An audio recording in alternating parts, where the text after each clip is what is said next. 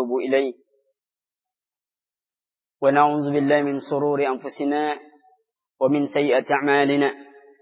من يهده الله فلا مضل له ومن يضلل فلا هادي له. أشهد أن لا إله إلا الله وحده لا شريك له وأشهد أن محمدا عبده ورسوله لا نبي بعد. يا أيها الذين آمنوا اتقوا الله حق تقاته ولا تموتن إلا وأنتم مسلمون. يا أيها الناس اتقوا ربكم الذي خلقكم من نفس واحدة وخلق منها زوجها وبس منهما رجالا كثيرا ونساء واتقوا الله الذي تساءلون به والأرحام إن الله كان عليكم رقيبا يا أيها الذين آمنوا اتقوا الله وقولوا قولا سديدا يصلح لكم أعمالكم ويغفر لكم ذنوبكم ومن يطع الله ورسوله فقد فاز فوزا عظيما وبعد. فإن خير الحديث كتاب الله وخير الهدى هدي محمد صلى الله عليه وسلم وشر الأمور محدثاتها فإن كل محدثة بدعة وكل بدعة ضلالة وكل ضلالة في النار. إخواتي في الدين أعزني أعزكم الله. Alhamdulillah kita dipertemukan oleh Allah Subhanahu wa taala di dalam kesempatan yang berbahagia ini dalam rangka memahami ad-din. Karena orang-orang yang diberi karunia kebaikan oleh Allah Subhanahu wa taala yufaqihu fid din. Mereka diberi pahaman tentang agama wa yasrah sadrahu ila islam Dilapangkan dadanya untuk menerima Islam. Untuk menerima kebenaran.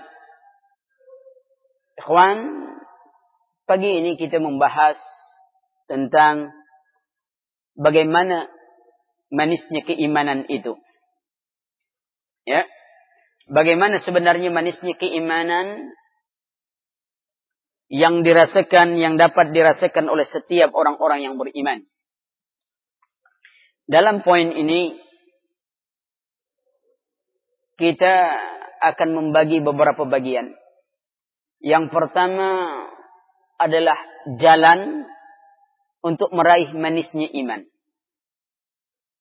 Yang kedua adalah bagaimana aplikasi untuk membuktikan dan mendapatkan manisnya iman. Karena jalan sudah kita dapatkan, lalu bagaimana kita melalui jalan itu? Ya. Ini adalah dua bagian yang sangat penting untuk kita pahami. Ringkasnya, saya ada tulis satu buku sebenarnya. Judulnya Meraih Surga di Puncak Kecintaan. Meraih Surga di Puncak Cinta. Ini berbicara tentang tariqah. Bagaimana kita bicara tentang kemanisan iman. Sesungguhnya kecintaan itu adalah anugerah Allah Subhanahu wa taala yang tidak terkalahkan bagi setiap bagi jiwi dan perasa dalam jiwa manusia. Dikatakan oleh para alim, cinta yang dibicarakan manusia pada hakikatnya adalah sesuatu yang harus dipenuhi dengan pengertian serta tanggung jawab kepada Allah Subhanahu wa taala. Perjalanan cinta seperti ini yang dikatakan oleh Syekh Syekh Islam Ibn Taimiyah, fa akhiral maratibul hubbi at-tatayyum akhir perjalanan kecintaan manusia adalah penghambaan diri kepada apa yang ia cintai. Jadi apa yang dicintainya, maka akhir dari perjalanan kecintaan itu adalah penghambaan diri kepada apa yang dicintai. Maka itu dia ditumbuhkan, diawali oleh dengan kerinduan yang kian mendalam. Ya, kalau orang sudah tertanam kerinduannya, timbul semangatnya bangkit, untuk berjuang, kemudian mengorban. Orang kalau rindu dengan agama ini, rindu dengan majelis taklim, ya, tidak ada halangan dia untuk ada dalam majelis taklim. Pasti tidak ada halangan. Kenapa? Karena ilmu itu begitu manisnya dan nikmatnya. Ya. Maka itu perhatikanlah jalan yang diberikan. Bahwa iman, kecintaan, harapan, dan rasa takut. Dia seperti burung yang terbang yang menuju puncak keabadian. Dia terbang pada puncak keabadian, iman yang akan menjadi ruh dari burung itu. Sementara cinta adalah kepalanya. Sementara dua sayap dari burung itu adalah harapan dan ketakutan kepada Allah Subhanahu wa taala. Kalau burung itu terbang tapi tanpa kepala dia tidak akan sampai kepada puncak. Kalaupun dia punya kepala dan dia punya roh tapi dia tidak terbang dengan sayapnya, maka dia juga tidak akan pernah sampai kepada puncak. Kalau dia punya kepala, punya sayap, dua sayapnya, akan tetapi ternyata dia tidak punya roh, dia tidak sampai kepadanya. Begitulah sebenarnya peribadatan manusia kepada Allah. Orang kalau mengibadati Allah hanya sekedar dengan harapannya saja, hanya sekedar dengan rasa takutnya saja, maka keharapan dan takutnya saja tanpa cintanya kepada Allah dia tidak akan sampai kepada Allah Rabbul Alamin. Orang kalau mengibadati Allah hanya dengan cintanya saja dia tidak akan sampai kepada Allah. Karena dia tanpa rasa takut dan tanpa rasa harapan kepada Allah Subhanahu wa taala. Jadi iman ya harus berjalan untuk meraih ya. Maka karena itu kita perlu memahami keimanan. Pertama kita pahami keimanan. Karena Allah tidak akan memberikan manisnya keimanan itu kalau orang menganggap iman seperti biasa saja. Allah Subhanahu wa taala berfirman, "Ahasiban nasu ayutraku ayyakulu amanna wa hum la yuftanun?" Apakah manusia menyangka apabila mereka itu dibiarkan saja mengatakan kami beriman kepada Allah dan mereka tidak diuji coba? Walaqad fatanna allazina min qablihim fala ya'lamanna Allahu allazina sadaqu wa la ya'lamanna al-kadzibin. Sehingga nyata bagi Allah Subhanahu wa taala orang telah Allah telah menguji orang sebelum mereka yang mengaku beriman sehingga nyata bagi Allah orang benar-benar beriman dan orang-orang yang berdusta dengan keimanan mereka itu. Dan Allah Subhanahu wa taala sebutkan lagi dalam Al-Qur'anul Karim di dalam surah Al-Baqarah ayat 214 Allah Subhanahu wa taala katakan am hasibtum an tadkhulul jannah walamma ya'tikum masalul ladzina khalu min qablikum masalumul ba'sa wad darra wa zulzilu hatta yaqula rasul walladzina amanu ma'ahu mata nasrullah ala inna nasrullahul karim Apakah manusia menyangka? Apakah kalian menyangka kata Allah? Am hasibtum an tadkhulul jannah? Kalian akan masuk surga? Walamma ya'tikum masalul ladzina khalau min qablikum. Sedangkan belum datang kepada kalian ujian dan cobaan sebagaimana beratnya ujian dan cobaan yang datang kepada orang sebelum kalian. Lihat orang sebelum kita, mereka merasakan nikmatnya iman. Bilal, bagaimana dia mengaku dengan imannya, namun untuk mempertahankan manisnya keimanan itu dirasakan lezat. Orang kalau sudah merasakan nikmatnya iman, dia tidak akan pernah keluar darinya. Bilal tahan mati. Keluarga Yasir. Amr bin Yasir. Tahan mati. Karena apa? Karena dia mempertahankan keimanan. Mereka merasakan manisnya keimanan itu. Karena iman akan diuji oleh Allah subhanahu wa ta'ala.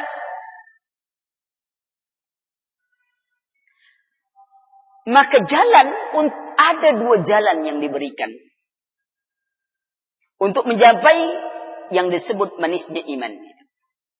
Pertama, al-ilmu. Talabul ilmi faridatun ala kulli muslim. Menuntut ilmu itu adalah kewajiban bagi setiap orang muslim. Kalau antum perhatikan bagaimana para ulama kita dulu berjalan menuntut ilmu. Mereka merasakan nikmatnya dalam perjalanan menuntut ilmu. Tak ada letihnya. Mereka berjalan berbulan-bulan hanya ingin mencari satu hadis. Mereka berjalan. Sebagian mereka mengorbankan dengan banyak pengorbanan untuk mendapatkan ilmu. Tidak ada waktu bagi mereka yang terbuang. Karena keutamaan ilmu itu yang diharapkan. Allah Subhanahu wa taala berfirman, "Yarfa'ullahu alladzina amanu minkum walladzina utul 'ilma." Orang mengangkat Allah Subhanahu wa taala mengangkat orang-orang amanu, amanu minkum, orang yang beriman di antara kalian. Walladzina utul 'ilma dan orang yang diberi ilmu. Maksud walladzina utul 'ilma yakni orang yang diberi ilmu tentang keimanan. Karena dalam kaidah bahasa Arab huruf waw itu disebut dengan waw atau bayan lima qablahu. Huruf waw itu menjelaskan untuk memberikan penerangan dia untuk menjelaskan ilmu yang dimaksud itu bukan ilmu yang lain adalah ilmu tentang keimanan. Jadi ilmu pengetahuan bagaimana? Allah tidak mengukur, Allah tidak mengangkat derajat di sisi Allah dengan pengetahuan. Tidak. Maka itu pengetahuan bisa dimiliki oleh orang orang kufar. Siapa pun saya, Einstein, semuanya, Aristoteles, apa semuanya, Plato, semuanya bisa memiliki itu. Tapi Allah tidak mengangkat dengan itu. Tetapi yang dimaksudkan, walladzina utul ilma. Yang diberi ilmu oleh Allah subhanahu wa ta'ala, ad-din. Dia memahami, dia beriman dan dia berilmu tentang keimanannya. Karena ada orang beriman, akan tetapi dia tidak berilmu tentang keimanannya. Dia tidak tahu bagaimana ilmu mana ilmunya dan keimanan kepada Allah Subhanahu wa taala.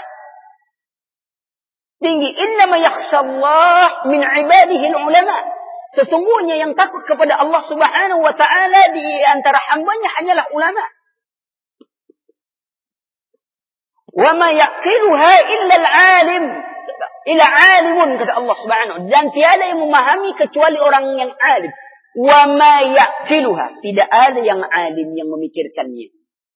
Sebab orang-orang yang berakal dengan orang-orang berpikir itu beda. Orang berpikir adalah orang yang berusaha memahami apa yang ada pada dirinya dan juga apa yang ada di luar dirinya. Itu berpikir tuh. Tapi orang yang berakal adalah orang yang menggunakan pikirannya untuk taat kepada Allah Subhanahu wa taala. Para ahli filsafat pemikir. Ahli sains pemikir. Tapi apakah mereka berakal? Tengok. Apa dalilnya? Allah Subhanahu wa taala berfirman, "Lau kunna nasma'u aw na'kilu ma kunna fi ashabi sa'id." Kalau kami mendengar, lau kunna nasma'u, kami mendengar, aw na'kilu dan kami memikirkan, apa maksudnya? Kami mentaati apa yang kami dengar. Makunna fi ashabi sa'ir. Kami tidak akan masuk dalam neraka sa'ir. Orang dengar azan. Kalau dia dengar azan, lalu dia taati, lalu menyambut panggilan azan, dia sholat. Makunna fi ashabi sa'ir. Kami tidak akan masuk dalam neraka sa'ir. Tapi mereka dengar, tapi mereka tidak mentaati panggilan itu. Maka mereka disebut tidak berfikir tidak berakal, bukan tidak berpikir. Mereka berpikir. Maka itu kita termasuk mau masuk jadi para pemikir kah? Atau mau jadi orang berakal? Para pemikir sangat banyak. Aristoteles pemikir. Einstein pemikir. Ya? Pitagoras pemikir. Thales pemikir. Semua tokoh-tokoh filsafat jadi pemikir. Pemikir ulum. Sokrates pemikir ulum. Sampai satu saat dia terjatuh, lalu orang katakan engkau pikir yang di atasmu tapi engkau lupa lubang di bawahmu. Terjatuh dia, karena dia sibuk mikirkan yang di atas. Ya. Maka itu perlu diperhatikan dengan keadaan demikian. Bahwa yang dimaksudkan ilmu adalah ilmu tentang Allah Subhanahu wa taala. Awal wajib ala kulli muslim wal muslimah ma'rifatullah. Awal wajib bagi kaum muslimin dan muslimah adalah mengenal Allah. Kalau hadisnya hanya sampai awal wajib talabul ilmi faridatun ala kulli muslim. Kewajiban menuntut ilmu itu wajib bagi setiap muslim. Hadis tidak menyampaikan kepada muslimah. Tidak. Ya. Hadis sampai hanya muslim. Tetapi bahasa Arab kalau disebut muslim, masuk muslimah. Disebut muslimah, belum tentu masuk muslim. Suruh pakai jilbab, muslimah. Tak mungkin masuk orang yang muslim. Tapi dudukkan pandangan muslim cukup. Sebut muslim masuklah muslimah di situ. Tetapi sebut muslimah berarti peng, pengkhususan. Ya, perhatikan lagi. Hal yastawi allazi alladzina ya'lamun walladzina la ya'lamun. Apakah sama orang-orang yang mengetahui mengetahui tentang Allah dengan orang-orang yang tidak mengenal Allah Subhanahu wa taala? Semua jawabnya tidak ada yang mengetahui. Tidaklah sama kedudukan keduanya itu. Ini keutamaan ilmu. Dalam satu hadis diriwayatkan oleh al-Imam uh, diriwayatkan oleh al-Imam Muslim dari Abu Hurairah radhiyallahu an sebagaimana terdapat juga dalam kitab Mukhtasar Jami'un Ilmi wa Fadlih kumpulan daripada Mukhtasar kumpulan ringkasan daripada Jami' al-Ilmu Bayanul Ilmi wa Fadlih keutamaan ilmu ya dikatakan oleh Rasulullah sallallahu alaihi wasallam ما من قوم يجتمعون في بيت من بيوت الله يتعلمون القرآن ويتدرس بينهم إلا خفض عليهم الملائكة وغسيتهم الرحمة وتنزلت عليهم السكينة Tidaklah satu kaum yang duduk dalam satu rumah Allah, yata'allamuna al-Quran, mereka mempelajari Quran, wa yatadarrasu bainahum, mereka membacanya. Ingat, tadarus tidak hanya membaca. Satu sisi tadarus maknanya membaca Quran. Itu satu porsi dari namanya tadarus. Tapi di sisi lain adalah membacanya, memahami mana yang terkandung di dalamnya, lalu mengamalkannya. Ini lebih utama dari sekedar membaca tadi. Ya ta'allamun al-Quran wa yatadarrasu bainahum illa khafan alaihim malaikah. Malaikat mengepakkan sayapnya setiap hari Allah Subhanahu wa taala Mengutus malaikat sayyar berjalan mencari majelis-majelis ilmu yang dibacakan kitabullah dan sunnah Nabi Sallallahu Alaihi Wasallam. Ketika malaikat itu menemukannya, lalu mereka memberitahu malaikat yang lain, lalu seluruh malaikat menaunginya dan mendoakan orang yang hadir dalam majelis ilmu itu agar mendapat rahmat dari Allah Subhanahu Wa Taala. Maka itu ulama kita katakan orang hadir majelis ilmu itu lebih utama dari sholat sunat 60 rakaat. Tapi orang tak mau ini. Tak mau dia. Bayangkan keutamaan. Al-Imam Ibnu Qayyim katakan kalau sekiranya dengan mempelajari ilmu agama itu orang dekat kepada Allah saja itu sudah cukup tuh keutamaan. Kita kan kalau dekat kepada gubernur pada ini kan senang itu. Bangga. Kalau ada SMS gubernur nyasar pun itu kita simpan nomornya itu. Hah? Atau telepon nyasar kita nyimpan tuh. Ah, gubernur nih. Padahal nyasar aja sebenarnya. Bukan maksud telepon kita. Kita simpan. Tetapi kenapa orang tidak mau bangga dekat kepada Allah subhanahu wa ta'ala dengan memahami agamanya sendiri? Tak ada bangga. Pemuda-pemuda jarang hadir dalam majelis ilmu. Majelis ilmu itu ditinggalkan oleh mereka. Mereka tidak duduk dalam majelis ilmu ditinggalkan. Karena mereka tidak mengharapkan ilmu agama diabaikan oleh mereka. Wazaril ladzina takhadhu dinahum la'iba wa lahwan wa gharrahumul. Perhatikanlah olehmu orang yang menjadikan agama mereka sebagai satu permainan kelalaian dalam hidup mereka. Wa hayatud dunya. Mereka telah tertipu oleh kehidupan dunia. Mereka cari dunia untuk dunia dan kepada dunia. Warisan Rasulullah. Kenapa orang tidak Para ulama mengambilnya. Innal ulama warasatul anbiya wa innal anbiya lam yurasu dinaran wala dirhaman. Warasuhu apa itu? Al-ilma. Faman akhadahu akhadha bihazzin wafirin. Dikatakan ulama itu pewaris para nabi dan nabi tidak mewariskan dinar tidak mewariskan dirham. Tetapi nabi mewariskan adalah ilmu. Barang siapa mengambilnya sungguh dia telah mengambil jatah kekayaan yang sangat melimpah karena ilmu semakin dibagikan, maka semakin banyak manfaatnya. Ilmu yang menjaga diri kita. Ilmu adalah pakaian bagi orang-orang yang tidak berpakaian kecuali dengan kebodohan. Maka orang-orang yang bodoh tentang agamanya, mereka seperti kuburan yang berjalan. Al-jahlu muti'ah. Kejahilan itu kendaraan. Man rakibah Barang siapa mengendarainya, dia akan ditimpa masa kebodohannya. Maka ilmu itu dituntut. Ya. Bahkan Allah Subhanahu wa taala memerintahkan rasulnya untuk menamu wa qur rabbi zidni ilman. Katakanlah Muhammad, ya Rabbku tambahkan kepadaku ilmu. Sudahkah itu ada pada diri kita? Karena jalan menuntut ilmu itu adalah jalan keselamatan, jalan untuk merasakan manisnya keimanan. Dalam satu riwayat terangkan, Dikatakan bahwa Rasulullah Sallallahu Alaihi Wasallam menerangkan, memberikan motivasi. Seorang mukmin tidak akan kenyang dari kebaikan dan dia tidak dan dia dengar sampai tempat terakhirnya adalah jannah. Jadi orang mukmin itu tidak akan pernah kenyang dengan setiap kebaikan. Tidak pernah kenyang. Ilmu itu adalah sebuah kebaikan. Apabila seorang mukmin merasa kenyang dengan kebaikan itu, maka dia layak, layak menjadi seorang mukmin. Karena orang mukmin tidak pernah kenyang dengan ilmu. Hari ini kurang, iri kunang. Anu bayangkan saja Imam Bukhari berapa gurunya? Seribu. Kita berapa guru? Dua tiga orang baru guru. Lalu tak mau berguru dengan yang lain lagi. Hebat betul kita daripada Imam Bukhari. Imam Bukhari seribu gurunya. Kita tak ada guru kita kecuali satu itu, kecuali satu itu, dah tak mau. Kalau tak guru itu kita tak mau. Hebat betul kita daripada Imam Bukhari. Imam Bukhari seribu gurunya, kita tahu itu. Tapi kita tak mau. Kita merasa sudah cukup dengan ilmu.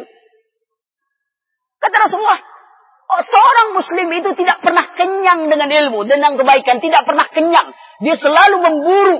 Imam Ibnu Qayyim rahimahullah dalam meriwayatkan dalam eh, ya, meriwayatkan beberapa asar yang menerangkan semangat salafus saleh dalam mencari ilmu. Ini diterangkan beliau di antaranya di dalam kitab Miftahud Darus Sa'adah.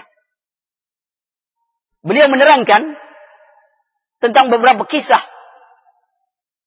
tentang semangat para ulama mencari ilmu. Al-Imam Ahmad bin Hanbal rahimahullah beliau berkata sesungguhnya aku mencari ilmu sampai aku dimasukkan ke dalam kubur.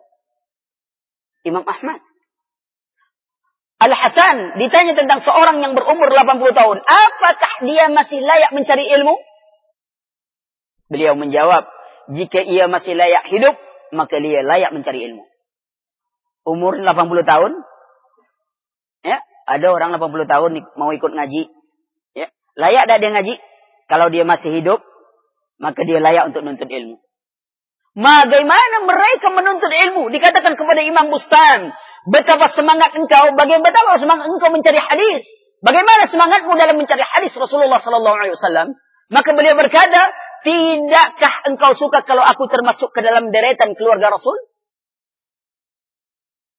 Dia berkumpul dan deretan keluarga Rasulullah sallallahu alaihi wasallam. Ikhwan, ketika al-hikmah, ketika ilmu, dia menjadi seperti barang yang hilang bagi seorang mukmin, maka wajiblah setiap orang beriman memburu ilmu itu. Hari ini ilmu agama diabaikan oleh setiap orang. Orang tidak memahami agama mereka. Antum lihatlah ya ikhwan. Apa yang terjadi? Kaum muslimin banyak di negeri kita ini aja di dunia ini kenaikan jumlah orang yang memeluk Islam itu meningkat drastis. Sampai satu miliar lebih sekarang penduduk Islam di dunia ini. Penduduk dunia sekitar kurang lebih lima miliar. Satu miliar lebih itu orang Islam. Perkembangnya sangat pesat. Di negeri kita banyak orang Islam. Sangat banyak. Ya, banyak Islam. Tetapi apakah mereka sudah bisa Islam sebenarnya atau Islamnya itu hanya sekedar keturunannya saja? Neneknya Islam, bapaknya Islam, dan dia juga ikut Islam. Maka itu akan dibuktikan sebagaimana satu hadis yang diriwayatkan dari Al-Imam Darimi, hadis ini dengan sanad yang dhaif. Ya, akan tetapi pelajaran bagi kita tentang keadaan kaum muslimin. سيأتي على الناس الزمن لا يبقى من الإسلام إلا اسمه ولا يبقى من القرآن إلا رسمه ومساجد معمرة وهي هراب من الهدى وعلماؤهم شر من تحت أديم السماء من إنهم تخرج الفتن وإليهم يعون akan datang satu masa masa yang bagaimana la yabqa minal islam illa ismu tidak tinggal Islam kecuali namanya saja nama Islam boleh mantap tapi adakah dia mengamalkan Islam adakah dia melakukan Islam adakah dia pernah memahami agamanya yang Islam dia bawa nama Islam Tapi kerjanya ngebom. Tapi yang dibawanya Islam. Dia bawa nama Islam, tapi lidahnya begitu mudah mengkafirkan setiap orang. Padahal ahlu sunnah pancang mengucapkan kata-kata kafir untuk saudaranya. Sebab kalau dia tidak kafir, saudaranya tak kafir, maka dia lah yang kafir. Sama jaga berarti antum menuduh orang ahli bid'ah. Kalau dia tidak ahli bid'ah, itulah ahli bid'ah. Jadi bukan kata-kata yang gampang keluar. Apa terasa bisa keluar? Tidak, dipertanggungjawabkan di hadapan Allah Subhanahu wa taala. Perlu dipahami yang demikian lihat keadaan semuanya bawa insan. Wala yabqa minal Qur'an ila rasuluh. Tidak tinggal Quran kecuali tulisan saja. Antum tahu sekarang orang kufar telah membuat satu Al-Quran palsu.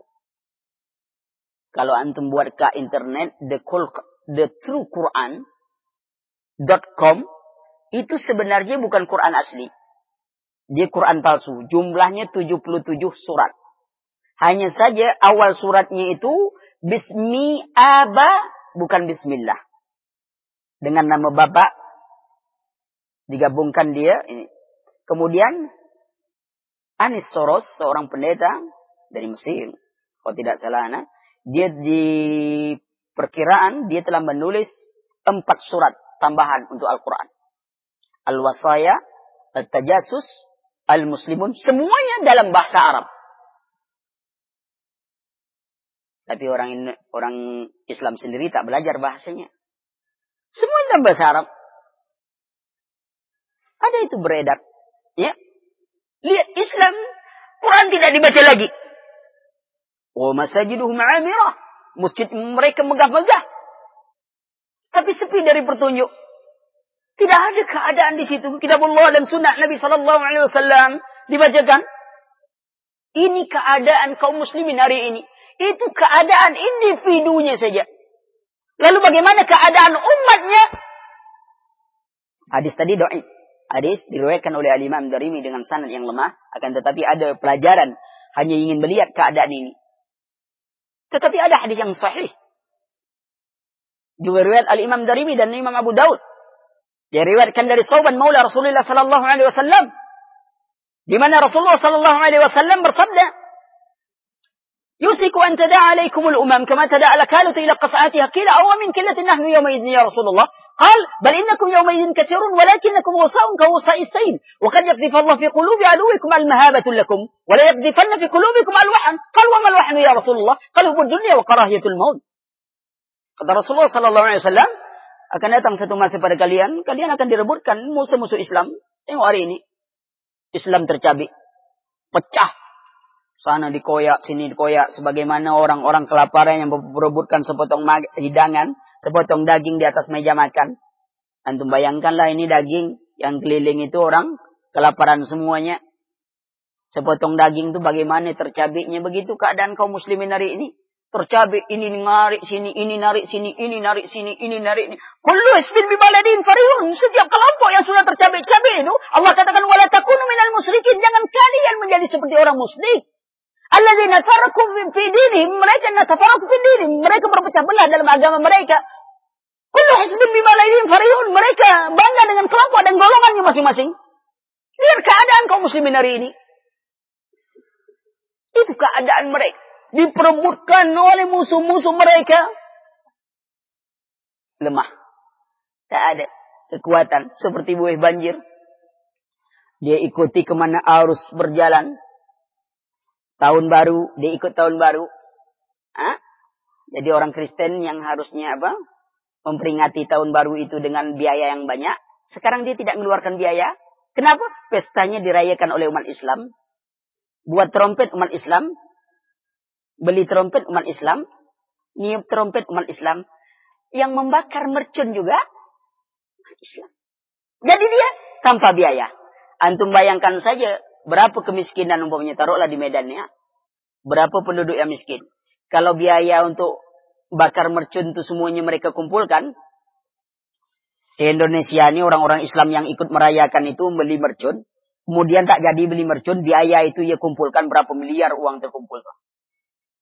Tapi hanya untuk semalam itu saja. Dia menghabiskan uang berapa? Tidakkah itu membazir? Tengok keadaannya. Ikut arus.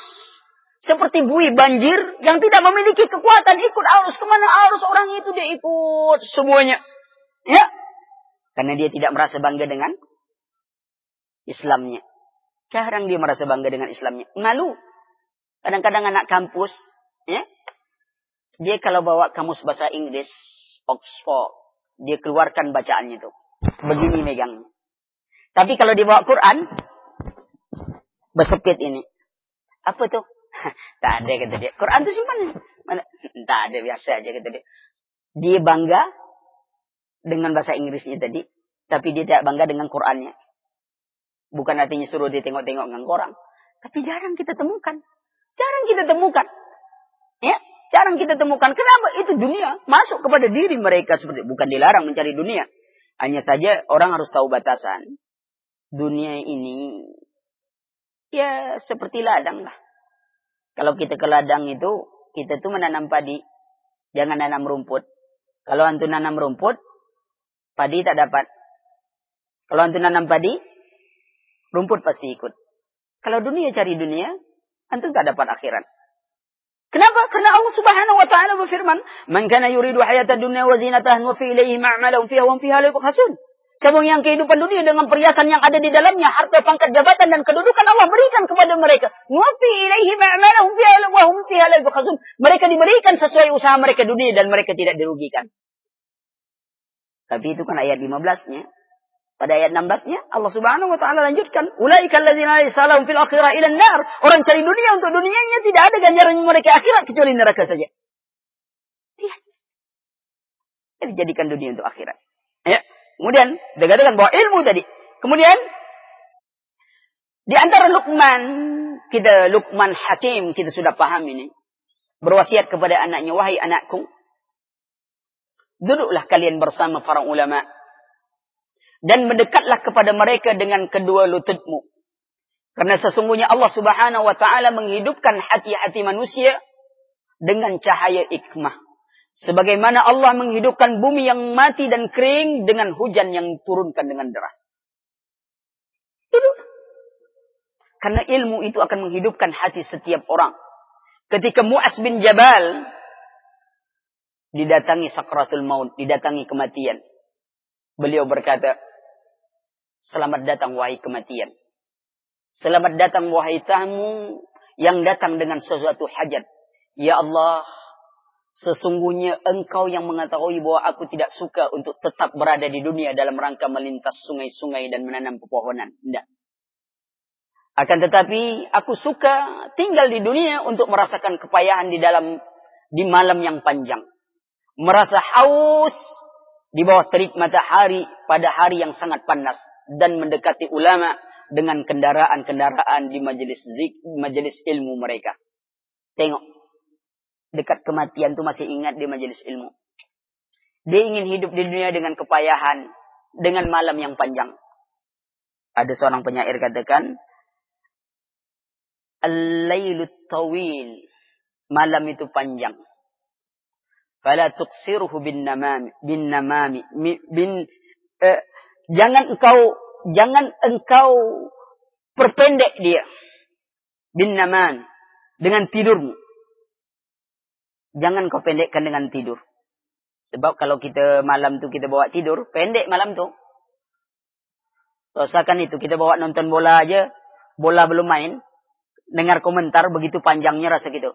Ih, kok komentar aja pandai dari tadi lah, dua jamnya aja komentar. Bola belum main juga panjang waktu itu. Coba bawa tidur. Tahu-tahu lah pagi kan. Ah, habis bola tadi gitu dia.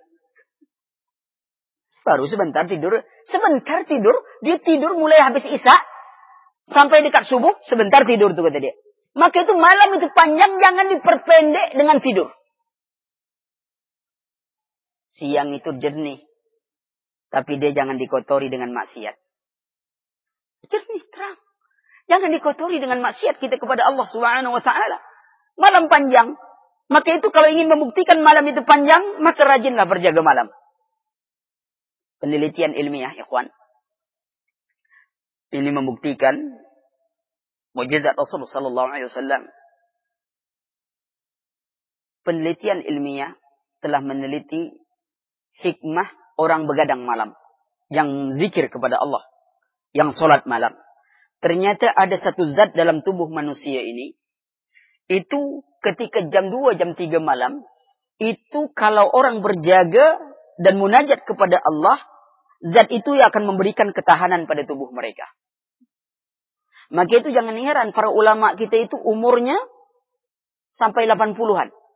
Tapi dia tak lupa. Kita yang setiap kali olahraga, kadang-kadang 70-an lah lupa dengan diri sendiri. Waktu bercermin, ini siapa pula masuk dalam kamar ini? Padahal dia sendiri itu. Dia sendiri masuk dalam kamar, dia lupa. Kenapa? Apa yang diingatnya? Padahal dulu dia olahraga. Pagi, sepak bola. Tengah hari dia futsal. Ya kan? Habis asar dia tenis meja. Malam dia main badminton, habis maghrib. Habis isya dia main basket. Hampir setiap hari dia buat seperti itu. Suatu ketika Umar bin Abdul Aziz istirahat. Lalu anaknya mengatakan, wahai Abi, kenapa engkau istirahat? Kata Umar bin Abdul Aziz, anakku, tubuh kita ini seperti kendaraan. Yang membawa kita ke mana kita inginkan. Maka itu satu saat dia perlu istirahat. Seperti kendaraan. Tapi jangan salah paham dengan kalimat ini. Karena kendaraan itu tidak berarti harus diservis setiap hari. Mau sholat, antum punya motor baru, beli. Mau sholat, servis. Habis sholat, ambil. Sholat asar, servis lagi. Karena habis sholat, ambil lagi. Maghrib, servis lagi. Antum yakinlah, motor itu paling 2-3 hari umurnya. Kalau antum servis terus. Begitu tubuh kita. Itu keadaan manusia. Ya. Tapi olahraga terbaik. Lihat para ulama tidak akan pernah lupa. Antum bisa bayangkan bagaimana Imam Bukhari yang hafal ratus ribuan hadis. Imam Ahmad bin Hanbal hafal satu juta hadis. Tak lupa. Kita dulu hafal matan arba'in. Matannya aja. Yang di luar judul. Isi dalam kita lupa. Kadang-kadang kita ini lemahnya otak kita sekarang nih. Ya. Sudah hafal lima hadis dikasih PR satu hadis lagi, begitu ditanya tinggal empat hadis. Tadi dia apa lima hadis? Setoran. Tidak bisa pak, empat lagi tinggal. Harusnya lima tambah satu jadi enam. Kita lima tambah satu jadi empat. Kenapa? Susah. Kalau alasan pula apa tuh? Lah tua payah ngapal. Atau banyak pekerjaan payah ngapal. Itu alasan yang tak masuk akal, ikhwan. Kenapa Nabi bilang alasan tak masuk akal? Coba kita tanya. Antum apa usaha? Dagang, Pak. Oh. Antum hafal tak orang-orang yang berutang sama antum? Hafal, Pak, kata dia. Apa? Yang saya nu? Saya utang gini, Pak. Ini bayarnya segini, itu ngambil ini. Dia bisa hafal 100 orang yang berhutang dengan bayar-bayaran, dengan alamat rumah orang itu, dengan nomor teleponnya hafal sekalian. Tapi hadis yang satu tadi, dia tak bisa hafal. Jadi apa yang masalah? Otaknya kan yang tumpul, atau dia malas. Itu dia. Jadi artinya kita ini sebenarnya bukan bodoh. Tidak ada kita bodoh, cuman kita malas. Buktinya tadi, hutang itu kita bisa hafal. Hutang ini, hutang ini, hutang itu. Kemarin dia bayar 500 baru itu. Tak catat, tak perlu catat. Hafal. Hadis? Ah, itu perlu catat. Kadang-kadang lah catat pun, lalu pun. Apalagi ilmu sekarang, kalau Imam Syafi'i dulu katakan Imam Syafi'i, al-ilmu fisudur. Itu Imam Syafi'i kan? Kalau kita al-ilmu PCD. Hebat orang kini. Al-ilmu PCD, PMP3. Ha, lebih hebat, langsung masuk, Pak. Kan hebat tuh. Kalau Imam Syafi'i itu betul-betul al-ilmu fisudur, lengket semuanya. Hafal al-Imam Syafi'i itu hafal umur 70 umur 7 tahun hafal Quran. 13 tahun hafal Muwatta Imam Malik. 17 tahun sudah beli fatwa. Kita apa? Belum ada yang hafal. Nah ngapal tuh itu tadi pak. Payah kata dia ngapal. Apanya payah? Itulah susah saya ngapal nih kata dia. Tapi kalau itu tadi, utang tadi, apa? Tapi itu utang orang. Utang dia sama orang, ah, itu ya itu lupa saya itu pak. Dia, utang kau dengan itu, ah kalau yang itu, ah itu saya lupa tuh pak. Memang susah ngapal kalau itu tuh. Ah memang manusia betul-betul lah.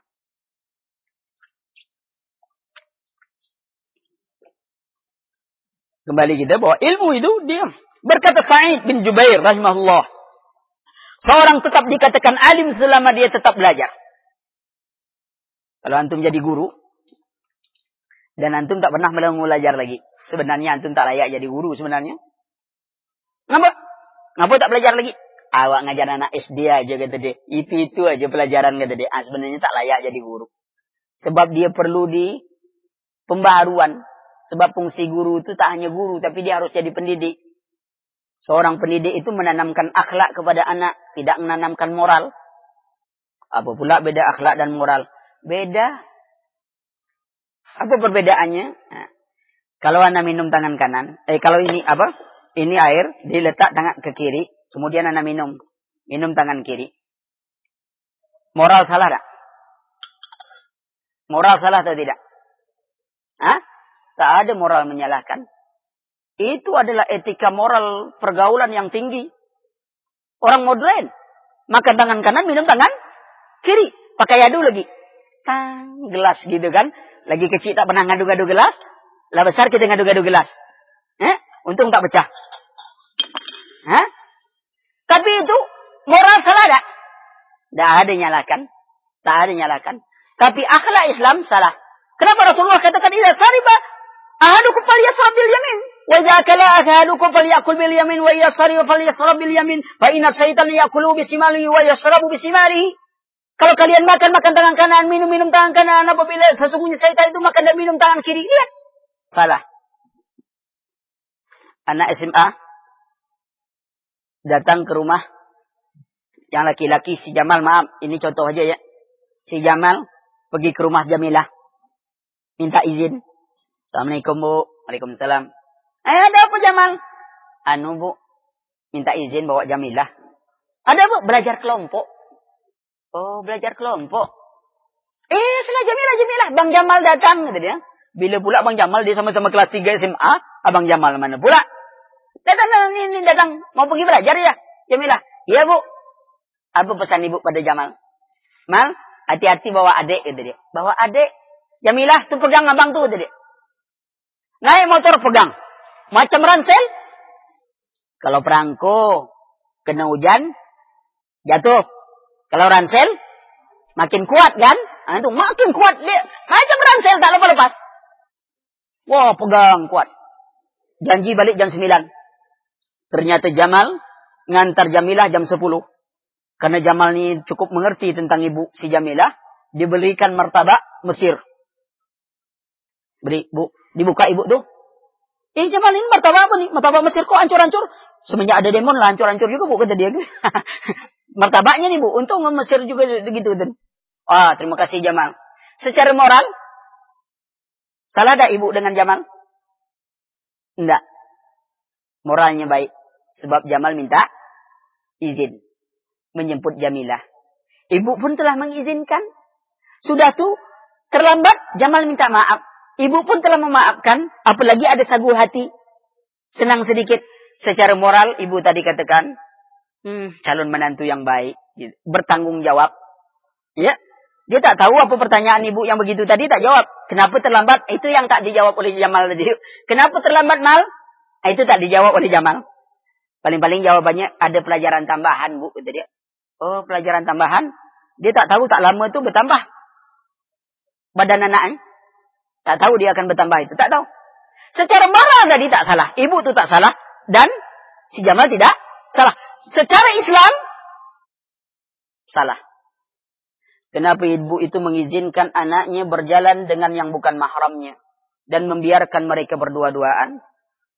Kedua-duanya salah. Maka itu kita harus mengajarkan akhlak kepada anak-anak. Kalau akhlak ada, moral itu jadi. Tapi kalau moral ada, akhlak. Tengok sekarang. Dia punya moral, kadang-kadang tidak punya akhlak. Cara pakaian, tak ada orang mengatakan orang tak bermoral, orang pakai wanita pakai rok pendek. Tak ada. Marah dia. Dia punya moral. Tapi apakah itu pakaian Islam? Oke, kita pergi plaza, kita naik eskalator, dia pakai rok pendek, dia turun eskalator, kita turun eskalator, dia pakai baju pendek, Akhirnya napas kita pun ikut pendek. Dibuatnya. Nah, itu kerjanya. Kenapa ke plaza terus kan?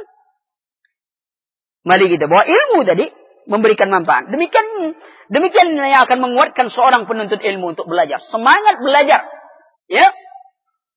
Maka itu selayaknya kita ini harus bersungguh-sungguh dalam belajar. Ya.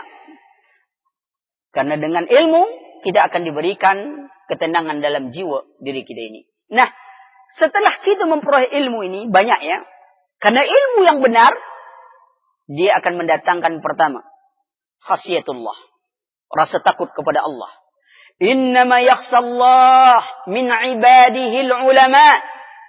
Sesungguhnya yang takut kepada Allah di antara hambanya itu adalah ulama. Ilmu itu akan mendatangkan ketakutan kepada Allah. Kalau ada orang punya ilmu tapi dia tak merasa takut kepada Allah, itu tak bermanfaat ilmu namanya. Makin sombong dia, makin angku dia, merasa dia paling hebat, merasa dia pada ini, berarti dia tidak manfaat ilmu. Seharusnya dia makin tunduk kepada Allah subhanahu wa ta'ala, makin takut kepada Allah subhanahu wa ta'ala. Ibnu Mas'ud katakan, ilmu itu pada hakikatnya bukan karena banyaknya perkataan. Tetapi ilmu itu karena banyaknya takut kepada Allah. Mendatangkan rasa takut kepada Allah. Dengan ilmu. Tanpa ilmu kita tak akan mendapatkan yang seperti itu. Imam Ahmad berkata, pokok ilmu adalah khasyah. Rasa takut kepada Allah subhanahu wa ta'ala. Rasulullah katakan pertama yang diangkat di umat ini al-khusu. Khusu. Imma fi salah wa imma fi ghairi salah. Apakah itu dalam salat ataupun di luar salat? Dia akan diangkat yang pertama kali kehusukan. Hatta lam tara khasi'an. Sampai kalian tidak bisa mendapatkan orang-orang yang khusyuk lagi dalam sholat. Karena ilmu itu. Dia tidak berilmu, dia tidak dapat sholat yang khusyuk itu bagaimana. Sudah pelatihan manajemen sholat khusyuk, ternyata tambah tak khusyuk lagi. Sebab dia ngitung waktu mengikut manajemen itu sekali ikut sejuta, ikut peserta seratus orang lah seratus juta. Waktu dia sholat dia memikirkan untung Ustaz lah dapat seratus juta kata dia. Awak lah lama-lama ini payah dapat, tambah tak khusyuk dia. Dia ngitung pendapatan Ustaz. Tengok. Tak ada khusyuk. Kadang-kadang kita sholat itu bukannya dalam sholat itu istirahat. Memikirkan dunia. Eh ternyata dalam sholat itu awal mikirkan dunia. Belum sholat, belum teringat utang tadi itu. Lah sholat, baru teringat. Oh, yang Assalamualaikum tadi itu, yang di bawah tadi itu, yang berutang ke saya kemarin rupanya. Mulai itu. Ko imam ko ina ataina lah, ina ataina. Ternyata imam baca surat Al-Baqarah. Ay, tambah pening kepada dia lagi. Apa? Dia takut orang yang diutang lari. Itu lihat. Ya, khusuk itu tak ada lagi. Kemudian barakah ilmu dengan amal dan barakah ama, barakahnya waktu dalam taat ya yang bermanfaat. Jadi berkah ilmu itu dengan amal maka antum amalkan ilmu-ilmu itu, maka dia akan memberikan manfaat. Ali bin Abi Thalib berkata bahwasanya alim itu yang beramal dengan ilmunya dan ilmunya sesuai dengan amalnya. Jadi orang alim itu beramal dengan ilmunya dan ilmunya sesuai dengan amalnya. Ya. Kemudian Al-Mahdi berkata seandainya dikatakan pada Hamad bin Salamah besok anda akan meninggal, maka ia tidak akan mampu menambah sedikit pun dari amalannya. Saking takutnya kepada Allah. Kita kadang-kadang rasa takut itulah tak ada lagi. Tak ada. Ya, rasa takut kepada Allah Subhanahu wa taala itu sudah tak ada lagi karena ilmu itu diabaikan. Yang ketiga mendakwahkan ilmu, tidak menyembunyikan ilmu. Ya. Kita dakwahkan ilmu, tidak menyembunyikannya, tentu dengan hikmah. Dakwah pun ada caranya. Jangan dakwah itu seperti pendekar turun gunung. Apa terasa mau dihantam semua orang. Pokoknya mana nak ngaji, nak debat orang saja. Nak bertengkar. Orang yang paling dimurkai Allah, orang yang suka bertengkar. Kalau ngaji itu, sukanya apa? Menghantam orang. Ah, itu kafir tuh. Ah, itu ahli bid'ah tuh. Ah, itu itu jelek. Oh, itu, itu. semua orang yang dikaji dari awal sampai akhir. Lalu bagaimana ilmu itu menundakkan hatinya? Kalau setiap di majelis talim yang cari salah orang, Berkata Hasan al-Basri, kalian akan mendapatkan seorang mukmin itu sesungguhnya mereka itu selalu mengawasi dirinya, bukan mengawasi orang lain. Kalau dia masuk dalam satu tempat, orang mukmin itu selalu berkata, "Untuk apa saya masuk sini?" Kalau dia mengerjakan suatu, orang mukmin itu akan selalu mengatakan, "Apa saya kerjakan ini?" Kalau dia ngomong sesuatu, dia mengatakan ini, apa manfaat saya ngomong ini? Bukan dia sibuk ngurus orang lain. Kita kadang-kadang tidak. Bertanya pun nunggu orang lain. Dari mana bertanya nunggu orang lain? Nunggu orang yang akan tidak dia tembak. Ha, tanya. Belum tanya.